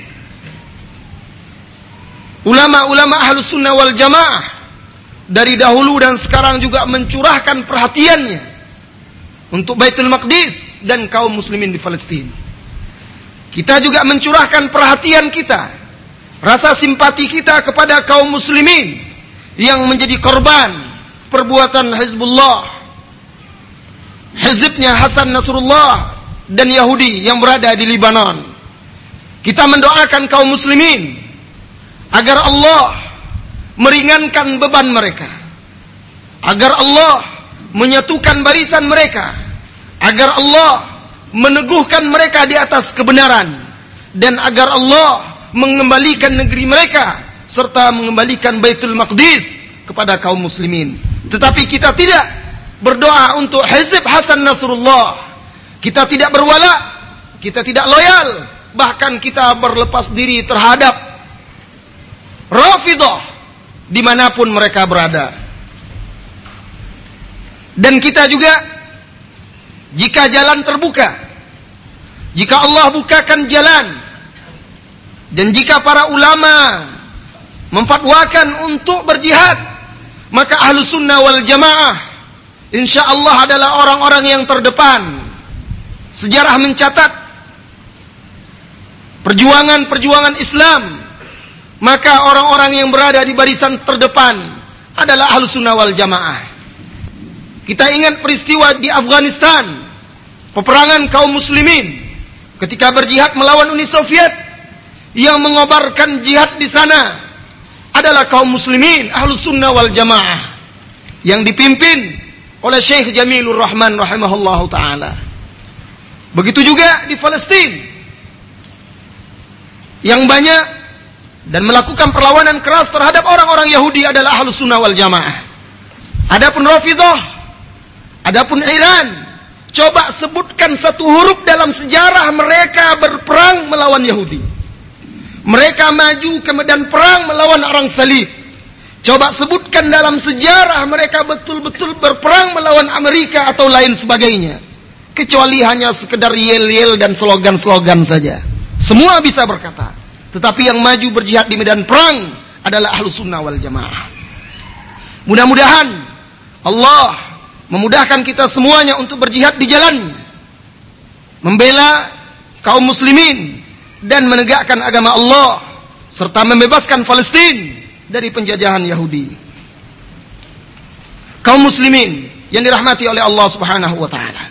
Selain itu juga jika kita bisa untuk menyalurkan dana dan kita tahu tempat menyalurkan yang amanah untuk membantu saudara-saudara kita kaum muslimin yang tertindas di Palestina atau di Lebanon atau di Irak maka salurkanlah dana tersebut kepada jalur-jalur yang bisa dipercaya amanah untuk menyampaikan sumbangan-sumbangan kita untuk membantu saudara-saudara kita tersebut. Dan jangan lupa doa setiap kita untuk kaum muslimin di sana. Amma yujibul mutarra idza da'ahu wa. Siapakah gerangan yang mengabulkan doa? Siapakah gerangan yang mengabulkan doa orang-orang yang dalam keadaan sempit apabila dia berdoa meminta kepadanya. Wa yakshifusu dan menghilangkan keburukan serta mara bahaya. Allah kepadanya lah kita berdoa. Inilah dia sebagian sikap kita terhadap apa yang terjadi di Palestina di Libanon di Irak dan di negeri-negeri kaum muslimin yang lainnya. Waktu yang tersisa saya berikan kepada Ustaz Armen. Allah alam, silakan Ustaz Armen. Pertanyaan yang sangat mendesak sekali mungkin ada di benak setiap seorang muslim yang terjadi sekarang ini adalah peperangan antara Hizbullah dengan Yahudi. Hizbullah dengan Yahudi. Kenapa kalian menyatakan bahwa Hizbullah yaitu kita? Kenapa kita menyatakan bahwa Hizbullah adalah orang-orang yang bekerja sama dengan Yahudi, kenyataannya bahwa zahirnya mereka sedang berperang. Sedang berperang. Perlu diketahui bahwa menangnya Hizbullah sebagaimana menangnya orang-orang zaman sekarang ini yaitu menangnya di media massa banyak cerita-cerita bohong dan semacamnya sampai ke telinga kaum muslimin. Karena kita tahu bahwa abad ini adalah abad orang yang berjaya adalah orang yang menguasai media massa. Nah, yang memegang media massa adalah orang kufar dan orang-orang Rafidah negeri Arab. Kita telah dari media massa, media massa kita itu kebanyakannya adalah dusta dan bohong kepada Benar, rata-rata kita mengambil berita dari orang kufar, CNN, BBC dan yang lainnya. Dan perlu juga diketahui bahwa agama Rafidah adalah agama bohong, dusta. Dan kita tahu bahwa agama ini bergabung dengan orang Yahudi, Rafidah bergabung di dalam Yahudi, di dalam masalah taqiyah. Bahwa agama mereka adalah dusta. Dan kita tahu, apalagi politik sangat mudah ditunggangi atas dusta dan juga khutbah yang membuat semangat dan semacamnya yang disampaikan oleh Hasan Nasrullah banyak yang bohong. Maka perhatikan seorang muslim di dalam menyikapi hal ini harus benar-benar selektif di dalam mengambil berita-berita ini. Jadi kita tahu bahwa ajaran Rafidah yang terkenal dan ini yang yang tersisa, yang tertinggal dari poin-poin yang terpenting adalah mereka berajarkan taqiyah. Apa kata mereka? Taqiyah adalah agamaku dan agama nenek moyangku. Barang siapa yang tidak mempunyai taqiyah maka dia tidak mempunyai agama, tidak mempunyai din. Taqiyah adalah dusta, menampakkan sesuatu yang tidak sesuai dengan yang batin. Bohong. Makanya Syekhul Islam Ibnu Taimiyah rahimahullah mengatakan وقد اتفق أهل العلم بالنقل والرواية والإسناد على أن الرافضة أكذب التوائف sesungguhnya telah sepakat para ulama ulama riwayah maupun dirayah bahwasanya Rafidah adalah sedusta-dustanya kelompok. Wal kadzibu fihim qadim dan dusta di dalam ajaran mereka sudah lama. Walihada kana a'immatul Islam ya'lamuna imtiyazahum bi kathratil. Oleh karena itu para pemimpin-pemimpin Islam mengetahui kelebihan Rafidah ini dengan banyaknya dusta. Jadi semua yang diucapkan oleh orang-orang Rafidah terhadap kecintaan dan pembelaan terhadap kaum muslimin dan ahlu sunnah adalah dusta. Yang mereka bangun adalah apa yang ditulis oleh pemimpin dan ulama-ulama mereka dari kebencian terhadap ahlu sunnah wal jamaah. Pertanyaan yang kita sebutkan tadi, apa yang terjadi? Kenapa Hizbullah berperang? Dia akan akan satu-satunya kelompok yang berhasil memerangi Yahudi sehingga Yahudi harus keluar dari Libanon Selatan yang belum pernah dibuat oleh negara Arab mana pun. Dan dia yang berhasil mengancam Israel untuk menjatuhkan Tel Aviv roket-roket mereka setelah Saddam Hussein. Akan tetapi sebutkan kepada kita mana Tel Aviv yang mereka jatuhkan. Roket-roket yang mereka katakan bahwa mereka mempunyai roket yang sangat luar biasa. Semuanya adalah ja'ja'ah, adalah yel-yel yang semuanya bohong belaka. Akan tapi kita katakan peperangan memang terjadi antara Hizbullah dan Yahudi. Akan tapi bagaimana kita mensikapinya? Pertama, ada beberapa macam bentuknya. Pertama kita katakan bahwa peperangan antara Amerika atau Yahudi dan semacamnya bukan hanya terhadap ahlu sunnah dan kaum muslimin. Peperangan sudah banyak terjadi dari negara kafir melawan negara kafir. Seperti Amerika melawan Vietnam. Seperti Amerika melawan Kuba dan semacamnya. Dan hal ini tidak menjadikan kita berloyal kepada Vietnam dan Kuba. Nah ini yang seharusnya kita pegang juga ketika Hizbullah melawan Yahudi seharusnya kita tidak langsung langsung membela dan berloyal dan mengatakan kita berada di belakang saf Hizbullah. Apa kata Yel-Yel di tengah jalan? Lanjutlah, lanjutlah wahai Hasan, Habib, kekasih kami, seranglah Tel Aviv. Itu Yel-Yel yang disenandungkan di jalan-jalan Arab. Engkau adalah panduan qudwah para pemuda Islam. Majulah Hasan Nasrullah. Semua yel tersebut dinyanyikan dan didengungkan oleh ahlu sunnah wal jamaah dari kalangan pemuda-pemuda yang menyebutkan diri mereka di tepi jalan. Ini yang pertama. Jadi kita katakan biasa terjadi orang kafir berlawan dengan orang kafir. Dan itu tidak membuat kita membelanya. Itu yang pertama.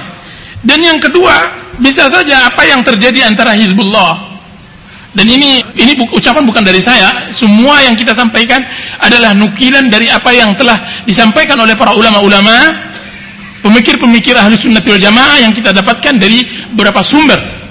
Yang kedua, bahwa Hizbullah dengan orang-orang yang di belakangnya dari kelompok Rafidah Iran ingin memalingkan perhatian dari pembunuhan dan kekacauan yang terjadi di Baghdad akibat tangan-tangan dan ulah perlakuan mereka dialihkan. Dan juga Iran ingin juga mengalihkan perhatian barat dan seluruh dunia dari pengembangan nuklir mereka kepada kejadian yang ada di Lebanon.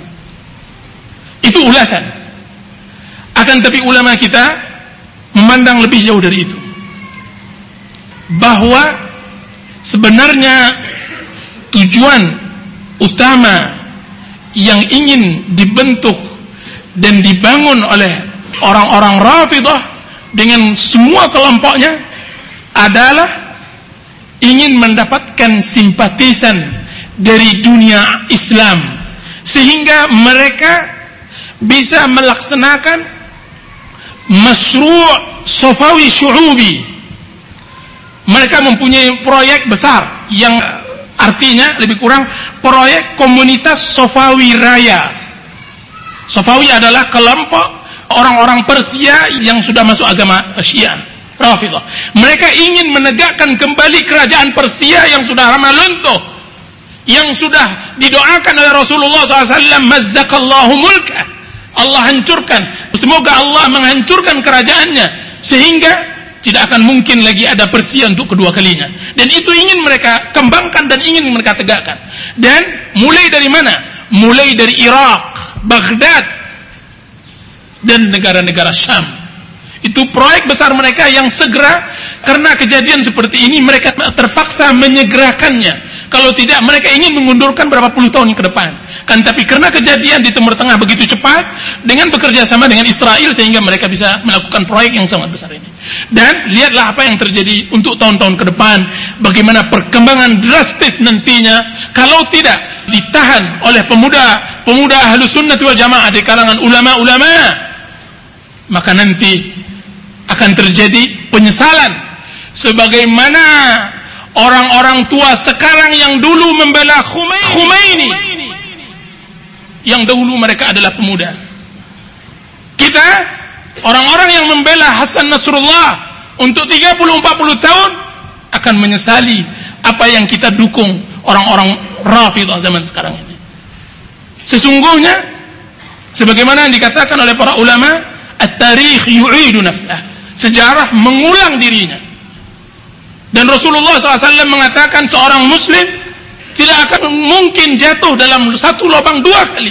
La yaldagul mu'min fi juhrin wahidin marratain. Tidak akan akan digigit seorang mukmin kakinya di dalam satu lubang dua kali. Seorang muslim harus pintar. Dia tidak hanya tidak habis generasi hilang generasi kemudian mereka jatuh ke dalam kesalahan dan pembelaan yang sama kesalahan di dalam pembelaan yang salah mulai dari orang tuanya sampai dia sampai anak cucunya. Selalu membela-membela Rafidah ujung-ujungnya penyembelian dan kehancuran untuk dia dan keturunannya dan ini yang sangat sangat menyedihkan kita. Adanya dari kalangan ulama-ulama ahlu sunnati wal jamaah yang mereka kita harapkan dukungan dan pembelaan dan pembelajaran dari sejarah akan tetapi mereka-mereka juga yang menyuruh pemuda-pemuda untuk berloyal kepada orang-orang Rafidah di antara ulama-ulama tersebut ulama-ulama pergerakan di antara mereka tidak semua ulama pergerakan, di antara ulama-ulama pergerakan yang selalu menggerakkan pemuda terhadap hancuran mereka. Dan ini yang sangat disayangkan. Mereka terlampau besar cara berpikir mereka untuk berhusnuzon. Seorang muslim dianjurkan berhusnuzon. Akan tetapi setiap saat kita jatuh dan jatuh ke dalam kesalahan yang sama ini tidak boleh. Berapa kali kita jatuh? Mulai kita membela Jamal Abdul Nasir. Pada zaman nenek-nenek kita dahulunya. Jamal Abdul Nasir. Siapa yang membelanya? Orang-orang Mesir dan pergerakannya. Kemudian siapa yang disembelih setelah Jamal Abdul Nasir menguasai? Yang disembelih adalah orang yang membela Jamal Abdul Nasir yang mengangkatnya jadi presiden. Kemudian kita ingat cerita Khomeini kita angkat Khomeini, kita tinggi-tinggikan. Dia adalah Abu Saurat, adalah ayah revolusi. Kemudian apa yang terjadi setelah Khomeini berada di atas kursi? Dia hancurkan kaum muslimin, dia bunuh ahlu sunnah di negerinya, dibuat kekacauan di Timur Tengah, di dunia Arab, dibuat kekacauan di negeri suci Makkahul Mukarramah dan Masjid Nabawi. Belum lagi lupa datang lagi Kamal Ataturk. Kita juga berada di belakangnya. Kemudian kita bela, kita katakan dia adalah Khalid bin Walid. Kemudian apa yang terjadi? Kiranya dia menendang dengan kakinya Quran dan meludahi Ka'bah. Meludahi Ka'bah. Kemudian kita tidak pernah belajar dari sejarah. Ketika Saddam Hussein naik, kita bela juga. Ketika dia menyerang Kuwait, kita bela juga. Ketika dia mencaplok Kuwait, kita bela juga. Apa yang terjadi? Kiranya dia membunuh ahlu sunnah wal jamaah dari kalangan Kurdi. Dari sebanyak itu semua kita salah dan sekarang harus salah pula dan ini musibah besar. Musibah besar. Makanya di antara sikap yang harus kita lakukan sebagai ahlu sunnah wal jamaah tentang masalah fitnah-fitnah terjadi di akhir zaman bahwa seorang muslim harus menilai semua kejadian sesuai dengan kitabullah dan sunnah Rasulullah. Makanya orang yang paling selamat di dalam cara menilai kenyataan yang terjadi, orang yang paling paham tentang kitabullah dan sunnah Rasulullah. Orang yang paling paham tentang kitabullah dan sunnah Rasulullah. Salah satu contoh Dajjal. Dajjal adalah induk fitnah. Siapa yang selamat dari fitnah Dajjal? Orang yang paling mengerti dengan sunnah Rasulullah. Seseorang datang kepada Dajjal. Kemudian Dajjal mendakwakan dirinya Tuhan, menawarkan dan menyodorkan bahwa dia harus menuankan dirinya. Apa kata pemuda tersebut demi Allah? Sungguhnya engkaulah orang yang diceritakan oleh Rasulullah bahwa engkau adalah Dajjal. Jadi seorang muslim dia menyelesaikan perkara hariannya. Bukan dari bacaan koran yang menyesatkan, bukan dari pemikiran yang kotor yang selama ini telah dipelajarinya. Bukan dari berita-berita kufar orang-orang fasik. Kan tapi dari kitabullah dan sunnah Rasulullah.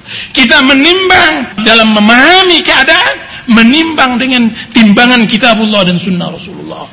Harus seperti ini. Dan yang terpenting lagi selain itu adalah kita tidak boleh sama sekali menimbang dengan emosi. Dengan semangat kosong.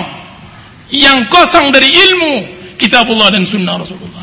Berapa banyak emosi menghantarkan pemuda-pemuda ke dalam jurang kehancuran. Berapa banyak umat kita hancur, lebur, binasa karena emosi pemuda-pemuda yang meletup-letup sehingga dia tidak bisa menilai kebenaran tersebut setelah berjalan tahun barulah dia sadar bahwa dia telah salah. Jadi ini sikap yang harus kita tegakkan. Dan sikap yang berikutnya, apa yang terjadi di akhir zaman? Fitnah. Mengharuskan setiap diri muslim untuk memperkokohkan dinnya. Karena Rasulullah SAW menyebutkan bahwa daerah mana pun dari negeri muslim, dia adalah santapan yang lezat bagi orang-orang kufar Orang Amerika sangat mudah ketika dia bisa menghancur leburkan Timur Tengah dan mereka adalah negara Arab maka tidak mustahil mereka juga bisa menghancurkan negeri kita. Dengan kelemahan iman dengan jauhnya kita dari kitabullah dan jangan sangka apa yang terjadi di Baghdad dan di Irak tidak akan terjadi di negeri kita. Pasti itu akan terjadi jika seandainya kita tidak berpegang teguh dengan kitab Allah dan sunnah Rasulullah SAW. Dan setelah itu kita harus memahami satu dari akidah harus sunnati wal jamaah bahwa tidak ada putus asa di dalam kehidupan. La takun ya isan. La taqnatu min rahmatillah. Jangan berputus asa dari rahmat Allah. Sesungguhnya Allah Subhanahu wa taala akan menegakkan din, akan memantapkan agama Allah wal aqibatu taqwa. Kemenangan akan selalu dipegang oleh orang yang bertakwa. Rasulullah sallallahu alaihi wasallam bersabda, "La yablughanna hadzal amr ma balagha al-lail wan nahar." Sungguhnya agama ini akan sampai di mana sampai siang dan malam. Di mana malam dan siang menyentuh bumi. Wala yatrukullah بيت مدر ولا بر إلا أدخله الله هذا الدين dan Allah tidak akan meninggalkan satu rumah yang baik maupun yang jelek yang dibuat dari tonggak-tonggak yang roboh maupun yang kokoh kecuali Allah akan masukkan ke rumah tersebut agama Allah biizzi azizin atau bizulli dalil dengan kehendak orang yang mulia atau hinanya orang yang hina. Jadi Allah Subhanahu wa taala akan menjadikan kemenangan bagi orang yang bertakwa. Jadi jangan berputus asa dan mudah-mudahan di sepanjang sejarah kaum muslimin bahwa ketika di puncak-puncak keputusasaan datang di saat itulah pertolongan Allah Subhanahu wa taala muncul. Hatta idza stai'asa ar-rusulu wa annahum qad kudzibu ja'ahum nasruna. Ketika mulai berputus asa para rasul-rasul kami dan mereka menyangka mereka telah didustakan datanglah pertolongan Allah. Datanglah pertolongan kami. Di puncak-puncak ini tahukah kaum muslimin dan muslimat. Kejadian ketika kaum salibis menaklukkan Baitul Maqdis. Setiap orang yang melihat kehancuran pembunuhan di Mesir di Palestina dan penjajahan Baitul Maqdis dikuasai oleh orang-orang salib tidak diizinkan lagi adzan seluruhnya dikeluarkan dan diungsikan dari kalangan kaum muslimin setiap yang melihatnya akan terselip di dalam jiwanya bahwa muslim tidak akan lagi bisa salat di masjid tersebut. Karena kuatnya pasukan salib menguasai Baitul Maqdis pada masa itu. Akan tetapi lihat tidak berselang masa kecuali datang pertolongan Allah Azza wa Jalla dengan pasukan kaum muslimin yang dipimpin oleh Salahuddin Al-Ayyubi yang menaklukkan orang-orang salib dan mengeluarkan mereka dan menghancurkan mereka sehancur-hancurnya disebutkan yang dibunuh oleh pasukan Salahuddin yang ditangkap Jumlahnya 60 ribu orang. 60 ribu orang. 30 ribu dibunuh dan 30 ribu lagi disandra, ditawan. Sehingga ketika yang membunuh 30 ribu orang mereka menyangka bahwa tidak ada lagi pasukan kesalib. Ketika orang yang menawan diangkat, ditawan, dijual, mereka menyangka bahwa tidak ada lagi yang dibunuh. Begitu banyaknya yang dibunuh dan banyaknya ditawan. Sehingga seorang petani kecil di Palestina membawa mengikat dengan utas seutas talinya leher-leher orang-orang salib tersebut berangkat dari Palestina 13 orang dia sendirian. Bahkan seorang salibi Nasrani satu orang dijual dengan anjing buruan. Itu adalah pertanda bahwa Allah Subhanahu wa taala akan memenangkan agamanya. Dan yang terakhir dari ceramah yang sangat singkat dan kita upayakan singkat ini bahwa kita berdoa kepada Allah Azza wa Jalla agar ditetapkan oleh Allah Subhanahu wa taala di atas istiqamah di atas din. Sesungguhnya fitnah aman adalah cobaan dari Allah Subhanahu wa taala liyabluwakum ayyukum ahsanu amala untuk menguji kita. Orang-orang yang terbunuh di sana mudah-mudahan Allah berikan mereka syahid di jalannya dan orang-orang yang tenang di sini mudah-mudahan Allah berikan istiqamah di atas dinnya semuanya akan masuk surga. Rasulullah sallallahu alaihi wasallam bersabda ajaban di amril mukmin sungguh aneh perkara seorang mukmin. Amruhu kulluhu khair. Semua perkaranya baik. Idza asabatu sarra'u syakar fakana khairan lah. Jika seandainya ditimpakan kepadanya kelapangan dia bersyukur. Dan itu lebih baik untuknya. Wa idza asabathu dharra'u sabar fakana khairul lah. Jika seandainya ditimpakan kepadanya musibah dia bersabar dan itu lebih baik baginya. Wa laisa dzalika illa lil mu'min. Dan itu tidak dimiliki kecuali bagi seorang mukmin. Wassallallahu ala nabiyyina Muhammad. Sebelum kita tutup kajian kita pada malam hari ini, kita akan jawab beberapa pertanyaan. Di sini ada pertanyaan. Setelah kita tahu begitu hebatnya makar Syiah terhadap kaum muslimin, apa yang harus kita lakukan untuk dapat mengurangi atau menghambat berkembangnya Syiah di negeri kita? Apa yang dapat kita lakukan untuk membantu saudara-saudara kita sekarang ini di Lebanon? Ini pertanyaan mempunyai jawaban yang sangat panjang yang kita lakukan untuk menghambat Syiah di negeri kita dan apa yang dapat kita lakukan untuk membantu saudara-saudara kita di Lebanon. Tentang membantu saudara-saudara kita di Lebanon, tadi kita telah mendengar sebagian jawaban dan sikap ahlu sunnati wa jamaah terhadap apa yang terjadi sekarang di Lebanon. Akan tetapi yang perlu kita pahami bahwa muslim secara umum terbagi dua. Muslim yang mempunyai kekuatan dan muslim yang tidak mempunyai kekuatan. Muslim yang mempunyai kekuatan dan keputusan dari pemimpin-pemimpin dan ulama-ulama maka wajib mereka membela ahlu sunnah wal jamaah kaum muslimin yang berada di Libanon secara langsung maupun tidak langsung. Dan ini telah dijelaskan oleh banyak kalangan para ulama.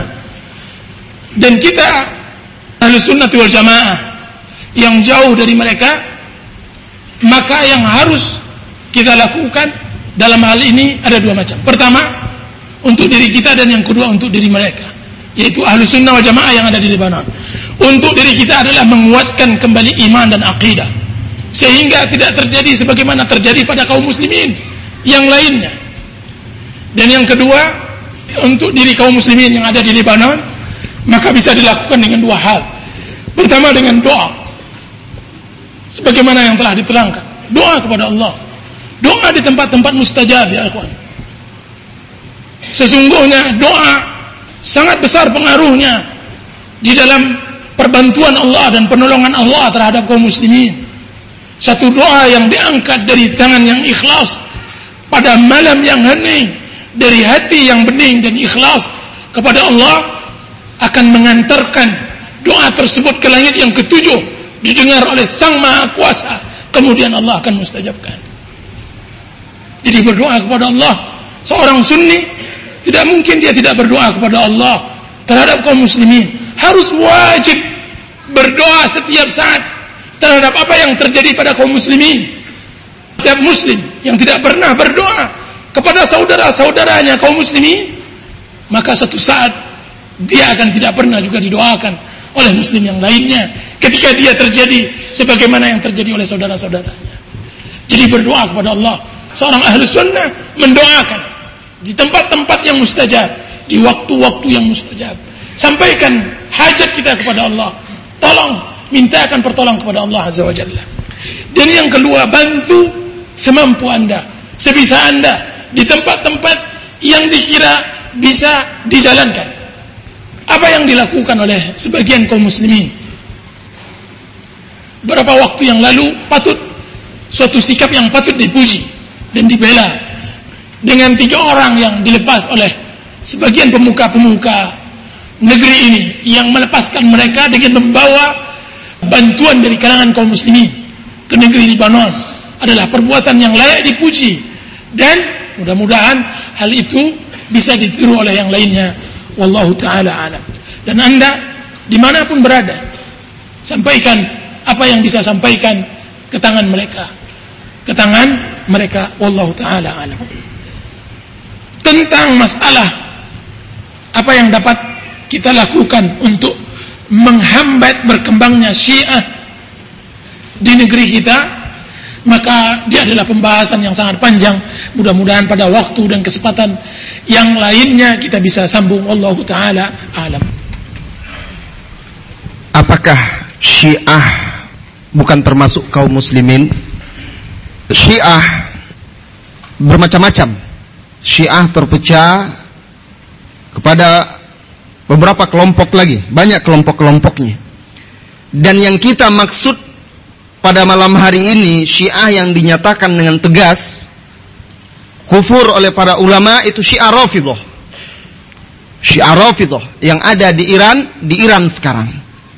Dan juga di Irak serta paham yang dianut oleh kelompok Hasan Nasrullah atau yang mereka namakan dengan Hizbullah itu. Tetapi ada kelompok-kelompok Syiah yang lain yang lebih dekat kepada kaum muslimin sunni ahlu sunnah wal jamaah seperti ada syiah zaidiyah di daerah Yaman yang penyimpangan-penyimpangannya tidak seberat penyimpangan-penyimpangan yang ada pada kaum Rafidhah. Jadi yang kita maksud atau yang dimaksud oleh para ulama tadi yang tidak termasuk kaum muslimin yaitu Syiah Rafidhah.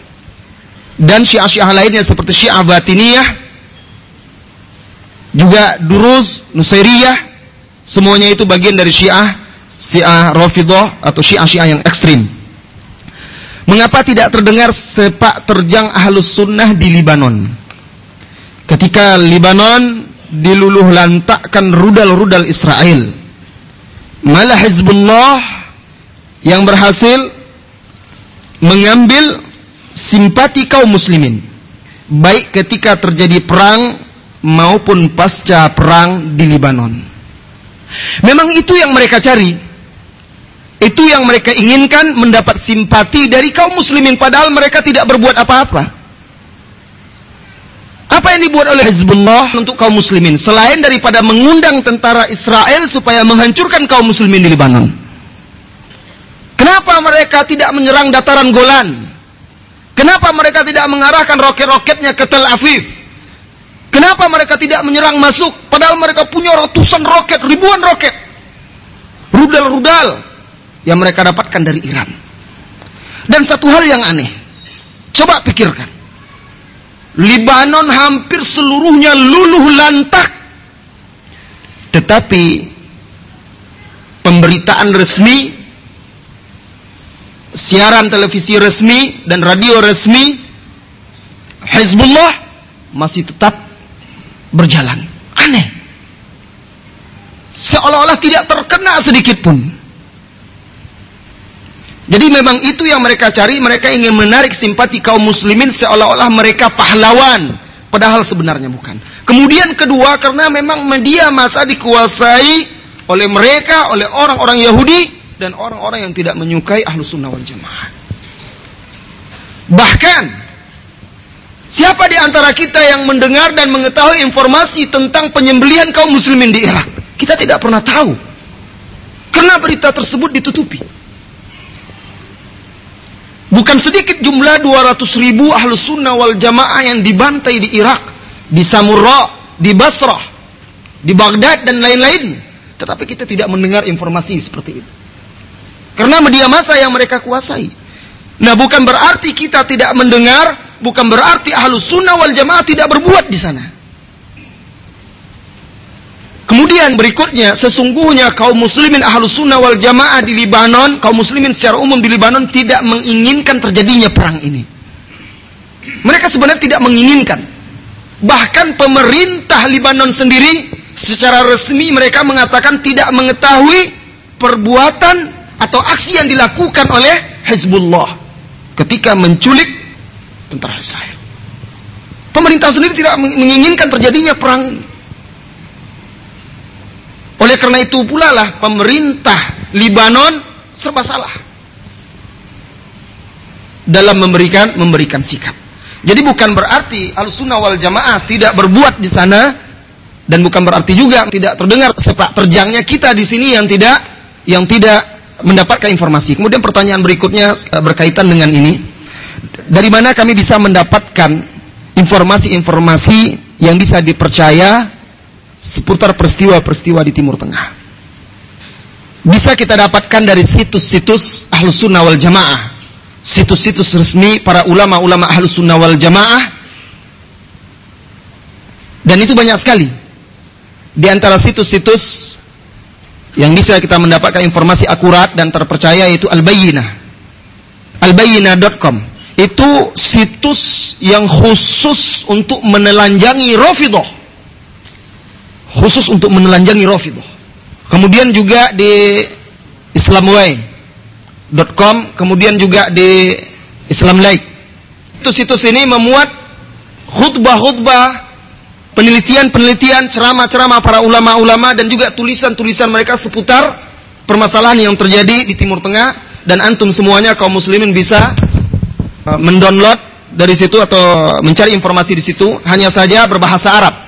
Sebagian ada yang bisa berbahasa Inggris, tapi kebanyakan berbahasa berbahasa Arab. Allah alam. Di sini ada pertanyaan bagaimana sebenarnya peristiwa orang Iran ingin menangkap Salman Rushdie ketika Salman menghina Al-Quran. Ini juga propaganda yang jutaan kaum muslimin tertipu.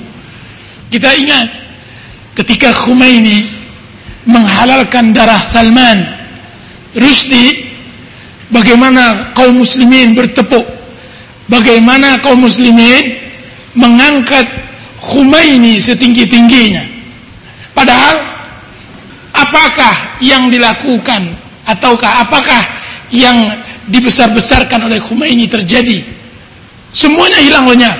Akan tapi yang tersisa adalah pengkaguman, simpatisan, dan pembesaran terhadap apa yang dikembangkan oleh Iran Rafidah. Itu yang tersisa. Semua Salman Rushdie sampai sekarang hidup dan Khomeini telah mati. Dan kita tahu bahwa Salman Rushdie waktu itu dihalalkan darahnya. Kenapa? Dia menulis ayat-ayat syaitan menghina Rasulullah sallallahu alaihi wasallam. Seharusnya jika seandainya Khomeini jujur sebelum dia menghalalkan darah Salman Rushdie dia harus menghalalkan darah semua ulama-ulama Rafidah yang telah melecehkan Islam, yang telah melecehkan Rasulullah, yang telah menyatakan bahwa Al-Quran diselewengkan. Semua sahabat-sahabat Rasulullah kafir kecuali tiga orang. Harus membersihkan buku-buku Rafidah dan Syiah dari semua ayat-ayat syaitan dan hadis-hadis syaitan mereka. Sesungguhnya apa yang ditulis oleh ulama-ulama Syiah di dalam buku mereka terhadap Islam jauh syaitannya daripada apa yang ditulis oleh Salman Rushdie dari di buku ayat-ayat syaitannya. Tapi kenapa dia menimbang dengan dua timbangan yang berbeda? Tujuannya adalah mengambil simpatisan. Sehingga perkembangan buku-buku Syiah jauh luar biasa sampai sekarang. Saya melihat anak-anak kita sudah ada yang memberi nama dengan namanya. Bahkan di kalangan kita sekarang ini di kalangan kaum muslimin sudah banyak yang memberi nama dengan nama-nama orang-orang Persia tersebut. Rafsanjani, Murtada, Khomeini, Al-Musawi dan yang lain-lainnya. Kagum terhadap Rafidah Syiah. Akibat apa? Propaganda oleh yang dilakukan oleh Iran. Dan sekarang juga mereka melakukan hal yang sama. Wallahu taala a'lam siapa-siapa saja yang dikatakan ahlu sunnah wal jamaah.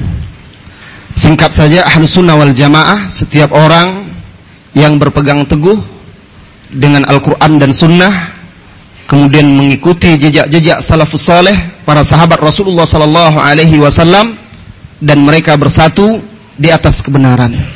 Mereka itu adalah ahlu sunnah wal jamaah. Fatwa fatwa dari siapakah yang dapat diterima oleh kaum muslimin Indonesia agar lebih selektif terhadap ajakan jihad ke Libanon memerangi kaum Israel. Saya merasa bahwa ulama atau kalangan kaum muslimin yang menisbatkan diri mereka kepada ahlu sunnati wal jamaah pada zaman sekarang ini dari semua kelompok dari semua firqah mereka telah membenarkan tentang tiga kepemimpinan imamah di dalam din tiga orang yang telah memimpin agama ini pada abad sekarang ini dia adalah Syekh Abdul Aziz bin Baz rahimahullahu taala. Dan yang kedua Syekh Muhammad Nasiruddin Al-Albani. Dan yang ketiga Faqih Al-Faqih Syekh Muhammad bin Saleh Al-Utsaimin. Ulama-ulama berkata bahwa kedudukan mereka di dalam kepemimpinan ahlu sunnati wal jamaah pada era modern sekarang ini sesuai dengan urutan kematian mereka.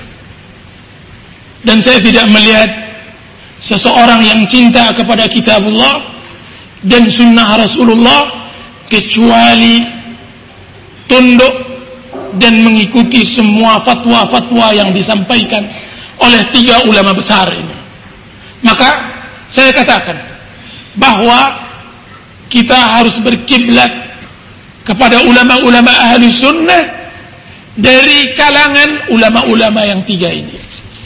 Dari murid-muridnya, dari pengikut-pengikutnya yang dengan mereka kita bisa selamat di dunia dengan akhirat karena mereka adalah ulama yang telah diakui di sepanjang zaman.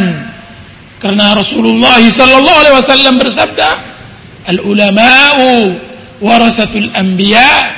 Sungguhnya para ulama adalah pewaris para rasul.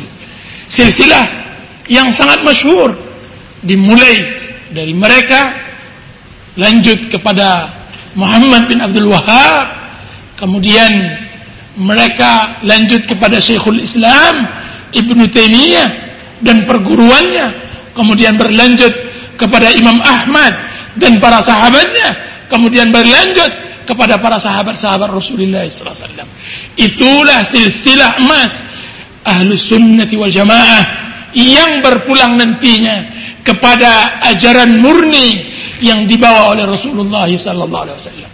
Tidak ada yang menyelisih silsilah ini kecuali munafik zindiq atau mubtadi' dal, pelaku bid'ah yang sesat. Wallahu taala alam. Bagaimana dengan fenomena Hizbut Tahrir dengan Syiah Rafidhah? Hizbut Tahrir kelompok yang berbeda dengan Syiah Rafidhah. Hizbut Tahrir bukan Syiah Rafidhah dan Syiah Rafidhah bukan Hizbut Tahrir. Hizbut Tahrir salah satu kelompok pergerakan yang muncul di Suriah. Semasa dengan munculnya pergerakan Ikhwanul Muslimin di Mesir. Akan tetapi Hizbut Tahrir juga memiliki konsep-konsep dan pemahaman-pemahaman yang menyelisihi manhaj Ahlus wal Jamaah khususnya dalam berakidah di mana mereka menolak hadis ahad dijadikan sebagai landasan akidah. Walaupun hadis ahad tersebut sudah dinyatakan sahih oleh para ulama-ulama ahli hadis. Sehingga mereka menolak banyak sekali dari akidah-akidah Islamiyah. Di antaranya seperti azab dan nikmat kubur serta sebagian dari tanda-tanda hari kiamat yang muncul di akhir zaman. Allahu a'lam. Jadi Hizbut Tahrir bukan Syiah Rafidhah dan Syiah Rafidhah bukan pula Hizbut Tahrir. Dan Syiah Rafidhah jelas jauh lebih parah daripada Hizbut Tahrir. Allahu a'lam. Apakah setelah pengajian ini kemungkinan membuat marah orang Hizbullah kepada kita? Bagaimana menghadapi mereka di lapangan. Kita katakan alhamdulillah tidak ada satu orang Hizbullah pun di daerah Sumatera ini, tidak ada. Dan alhamdulillah Rafidah juga tidak ada di negeri kita ini. Di daerah Riau ini tidak ada Rafidah. Kalaupun ada Rafidah, maka dia adalah dakhil, adalah orang asing yang datang ke negeri kita. Dan harus kita waspadai dan mereka telah datang. Ingin menculik dan membawa kabar gembira untuk generasi generasi setelah kita. Kabar gembira untuk mengajak bersama-sama ke neraka. Yang harus kita pahami adalah berhati-hati terhadap bahaya rafidah penutup dari kajian kita ini sebenarnya tujuan kita memberikan daurah tentang masalah peperangan Lebanon dan Israel adalah untuk mengembalikan cara berpikir dan berpandangan kita terhadap permasalahan dan hendaknya berada di atas syariat kitabullah dan sunnah Rasulullah sallallahu alaihi wasallam. Dan yang kedua, tujuan kita mengadakan daurah ini adalah yaitu memberikan wa' kesadaran bahwa ahlus sunnati wal jamaah di setiap tempat dan zaman mereka adalah orang yang terdakwa mereka adalah orang yang utama untuk dijadikan pembunuhan, penindasan dan semacamnya di setiap zaman dan tempat. Kalau kita merasa bangga bahwa kita adalah ahlus sunnah, wal jamaah yaitu ahlus sunnah karena dia berpegang teguh dengan sunnah Rasulullah wal jamaah yaitu karena dia berpegang teguh dengan ajaran yang dibawa oleh jamaah sahabat-sahabat Rasulullah maka berhati-hatilah bahwa dia sekarang lagi diperhatikan oleh orang-orang yang dengki terhadap Islam orang yang tidak reda terhadap din Allah Subhanahu wa taala ini. Mudah-mudahan kita diberi taufik dan inayah oleh Allah Subhanahu wa taala dan Allah Subhanahu wa taala memberi pertolongan kepada kaum muslimin di Palestina dan Lebanon, di Afghanistan. Semoga Allah Subhanahu wa taala membantu menurunkan pertolongannya kepada janda-janda kepada anak-anak yatim, kepada fakir miskin yang berada di seluruh negeri-negeri yang dimiliki oleh Allah Azza wa Jalla. Semoga Allah Subhanahu wa taala mengangkat atas kaum muslimin pemimpin yang saleh yang mengerti akan din. Rabbana hab lana min azwajina wa dhurriyyatina qurrata a'yun waj'alna lil muttaqina imama. ربنا آتنا في الدنيا حسنة وفي الآخرة حسنة وقنا عذاب النار. سبحان ربك رب العزة أما يصفون وسلام على المرسلين والحمد لله رب العالمين. وصلى الله على نبينا محمد وعلى آله وصحبه وسلم. والسلام عليكم ورحمة الله وبركاته.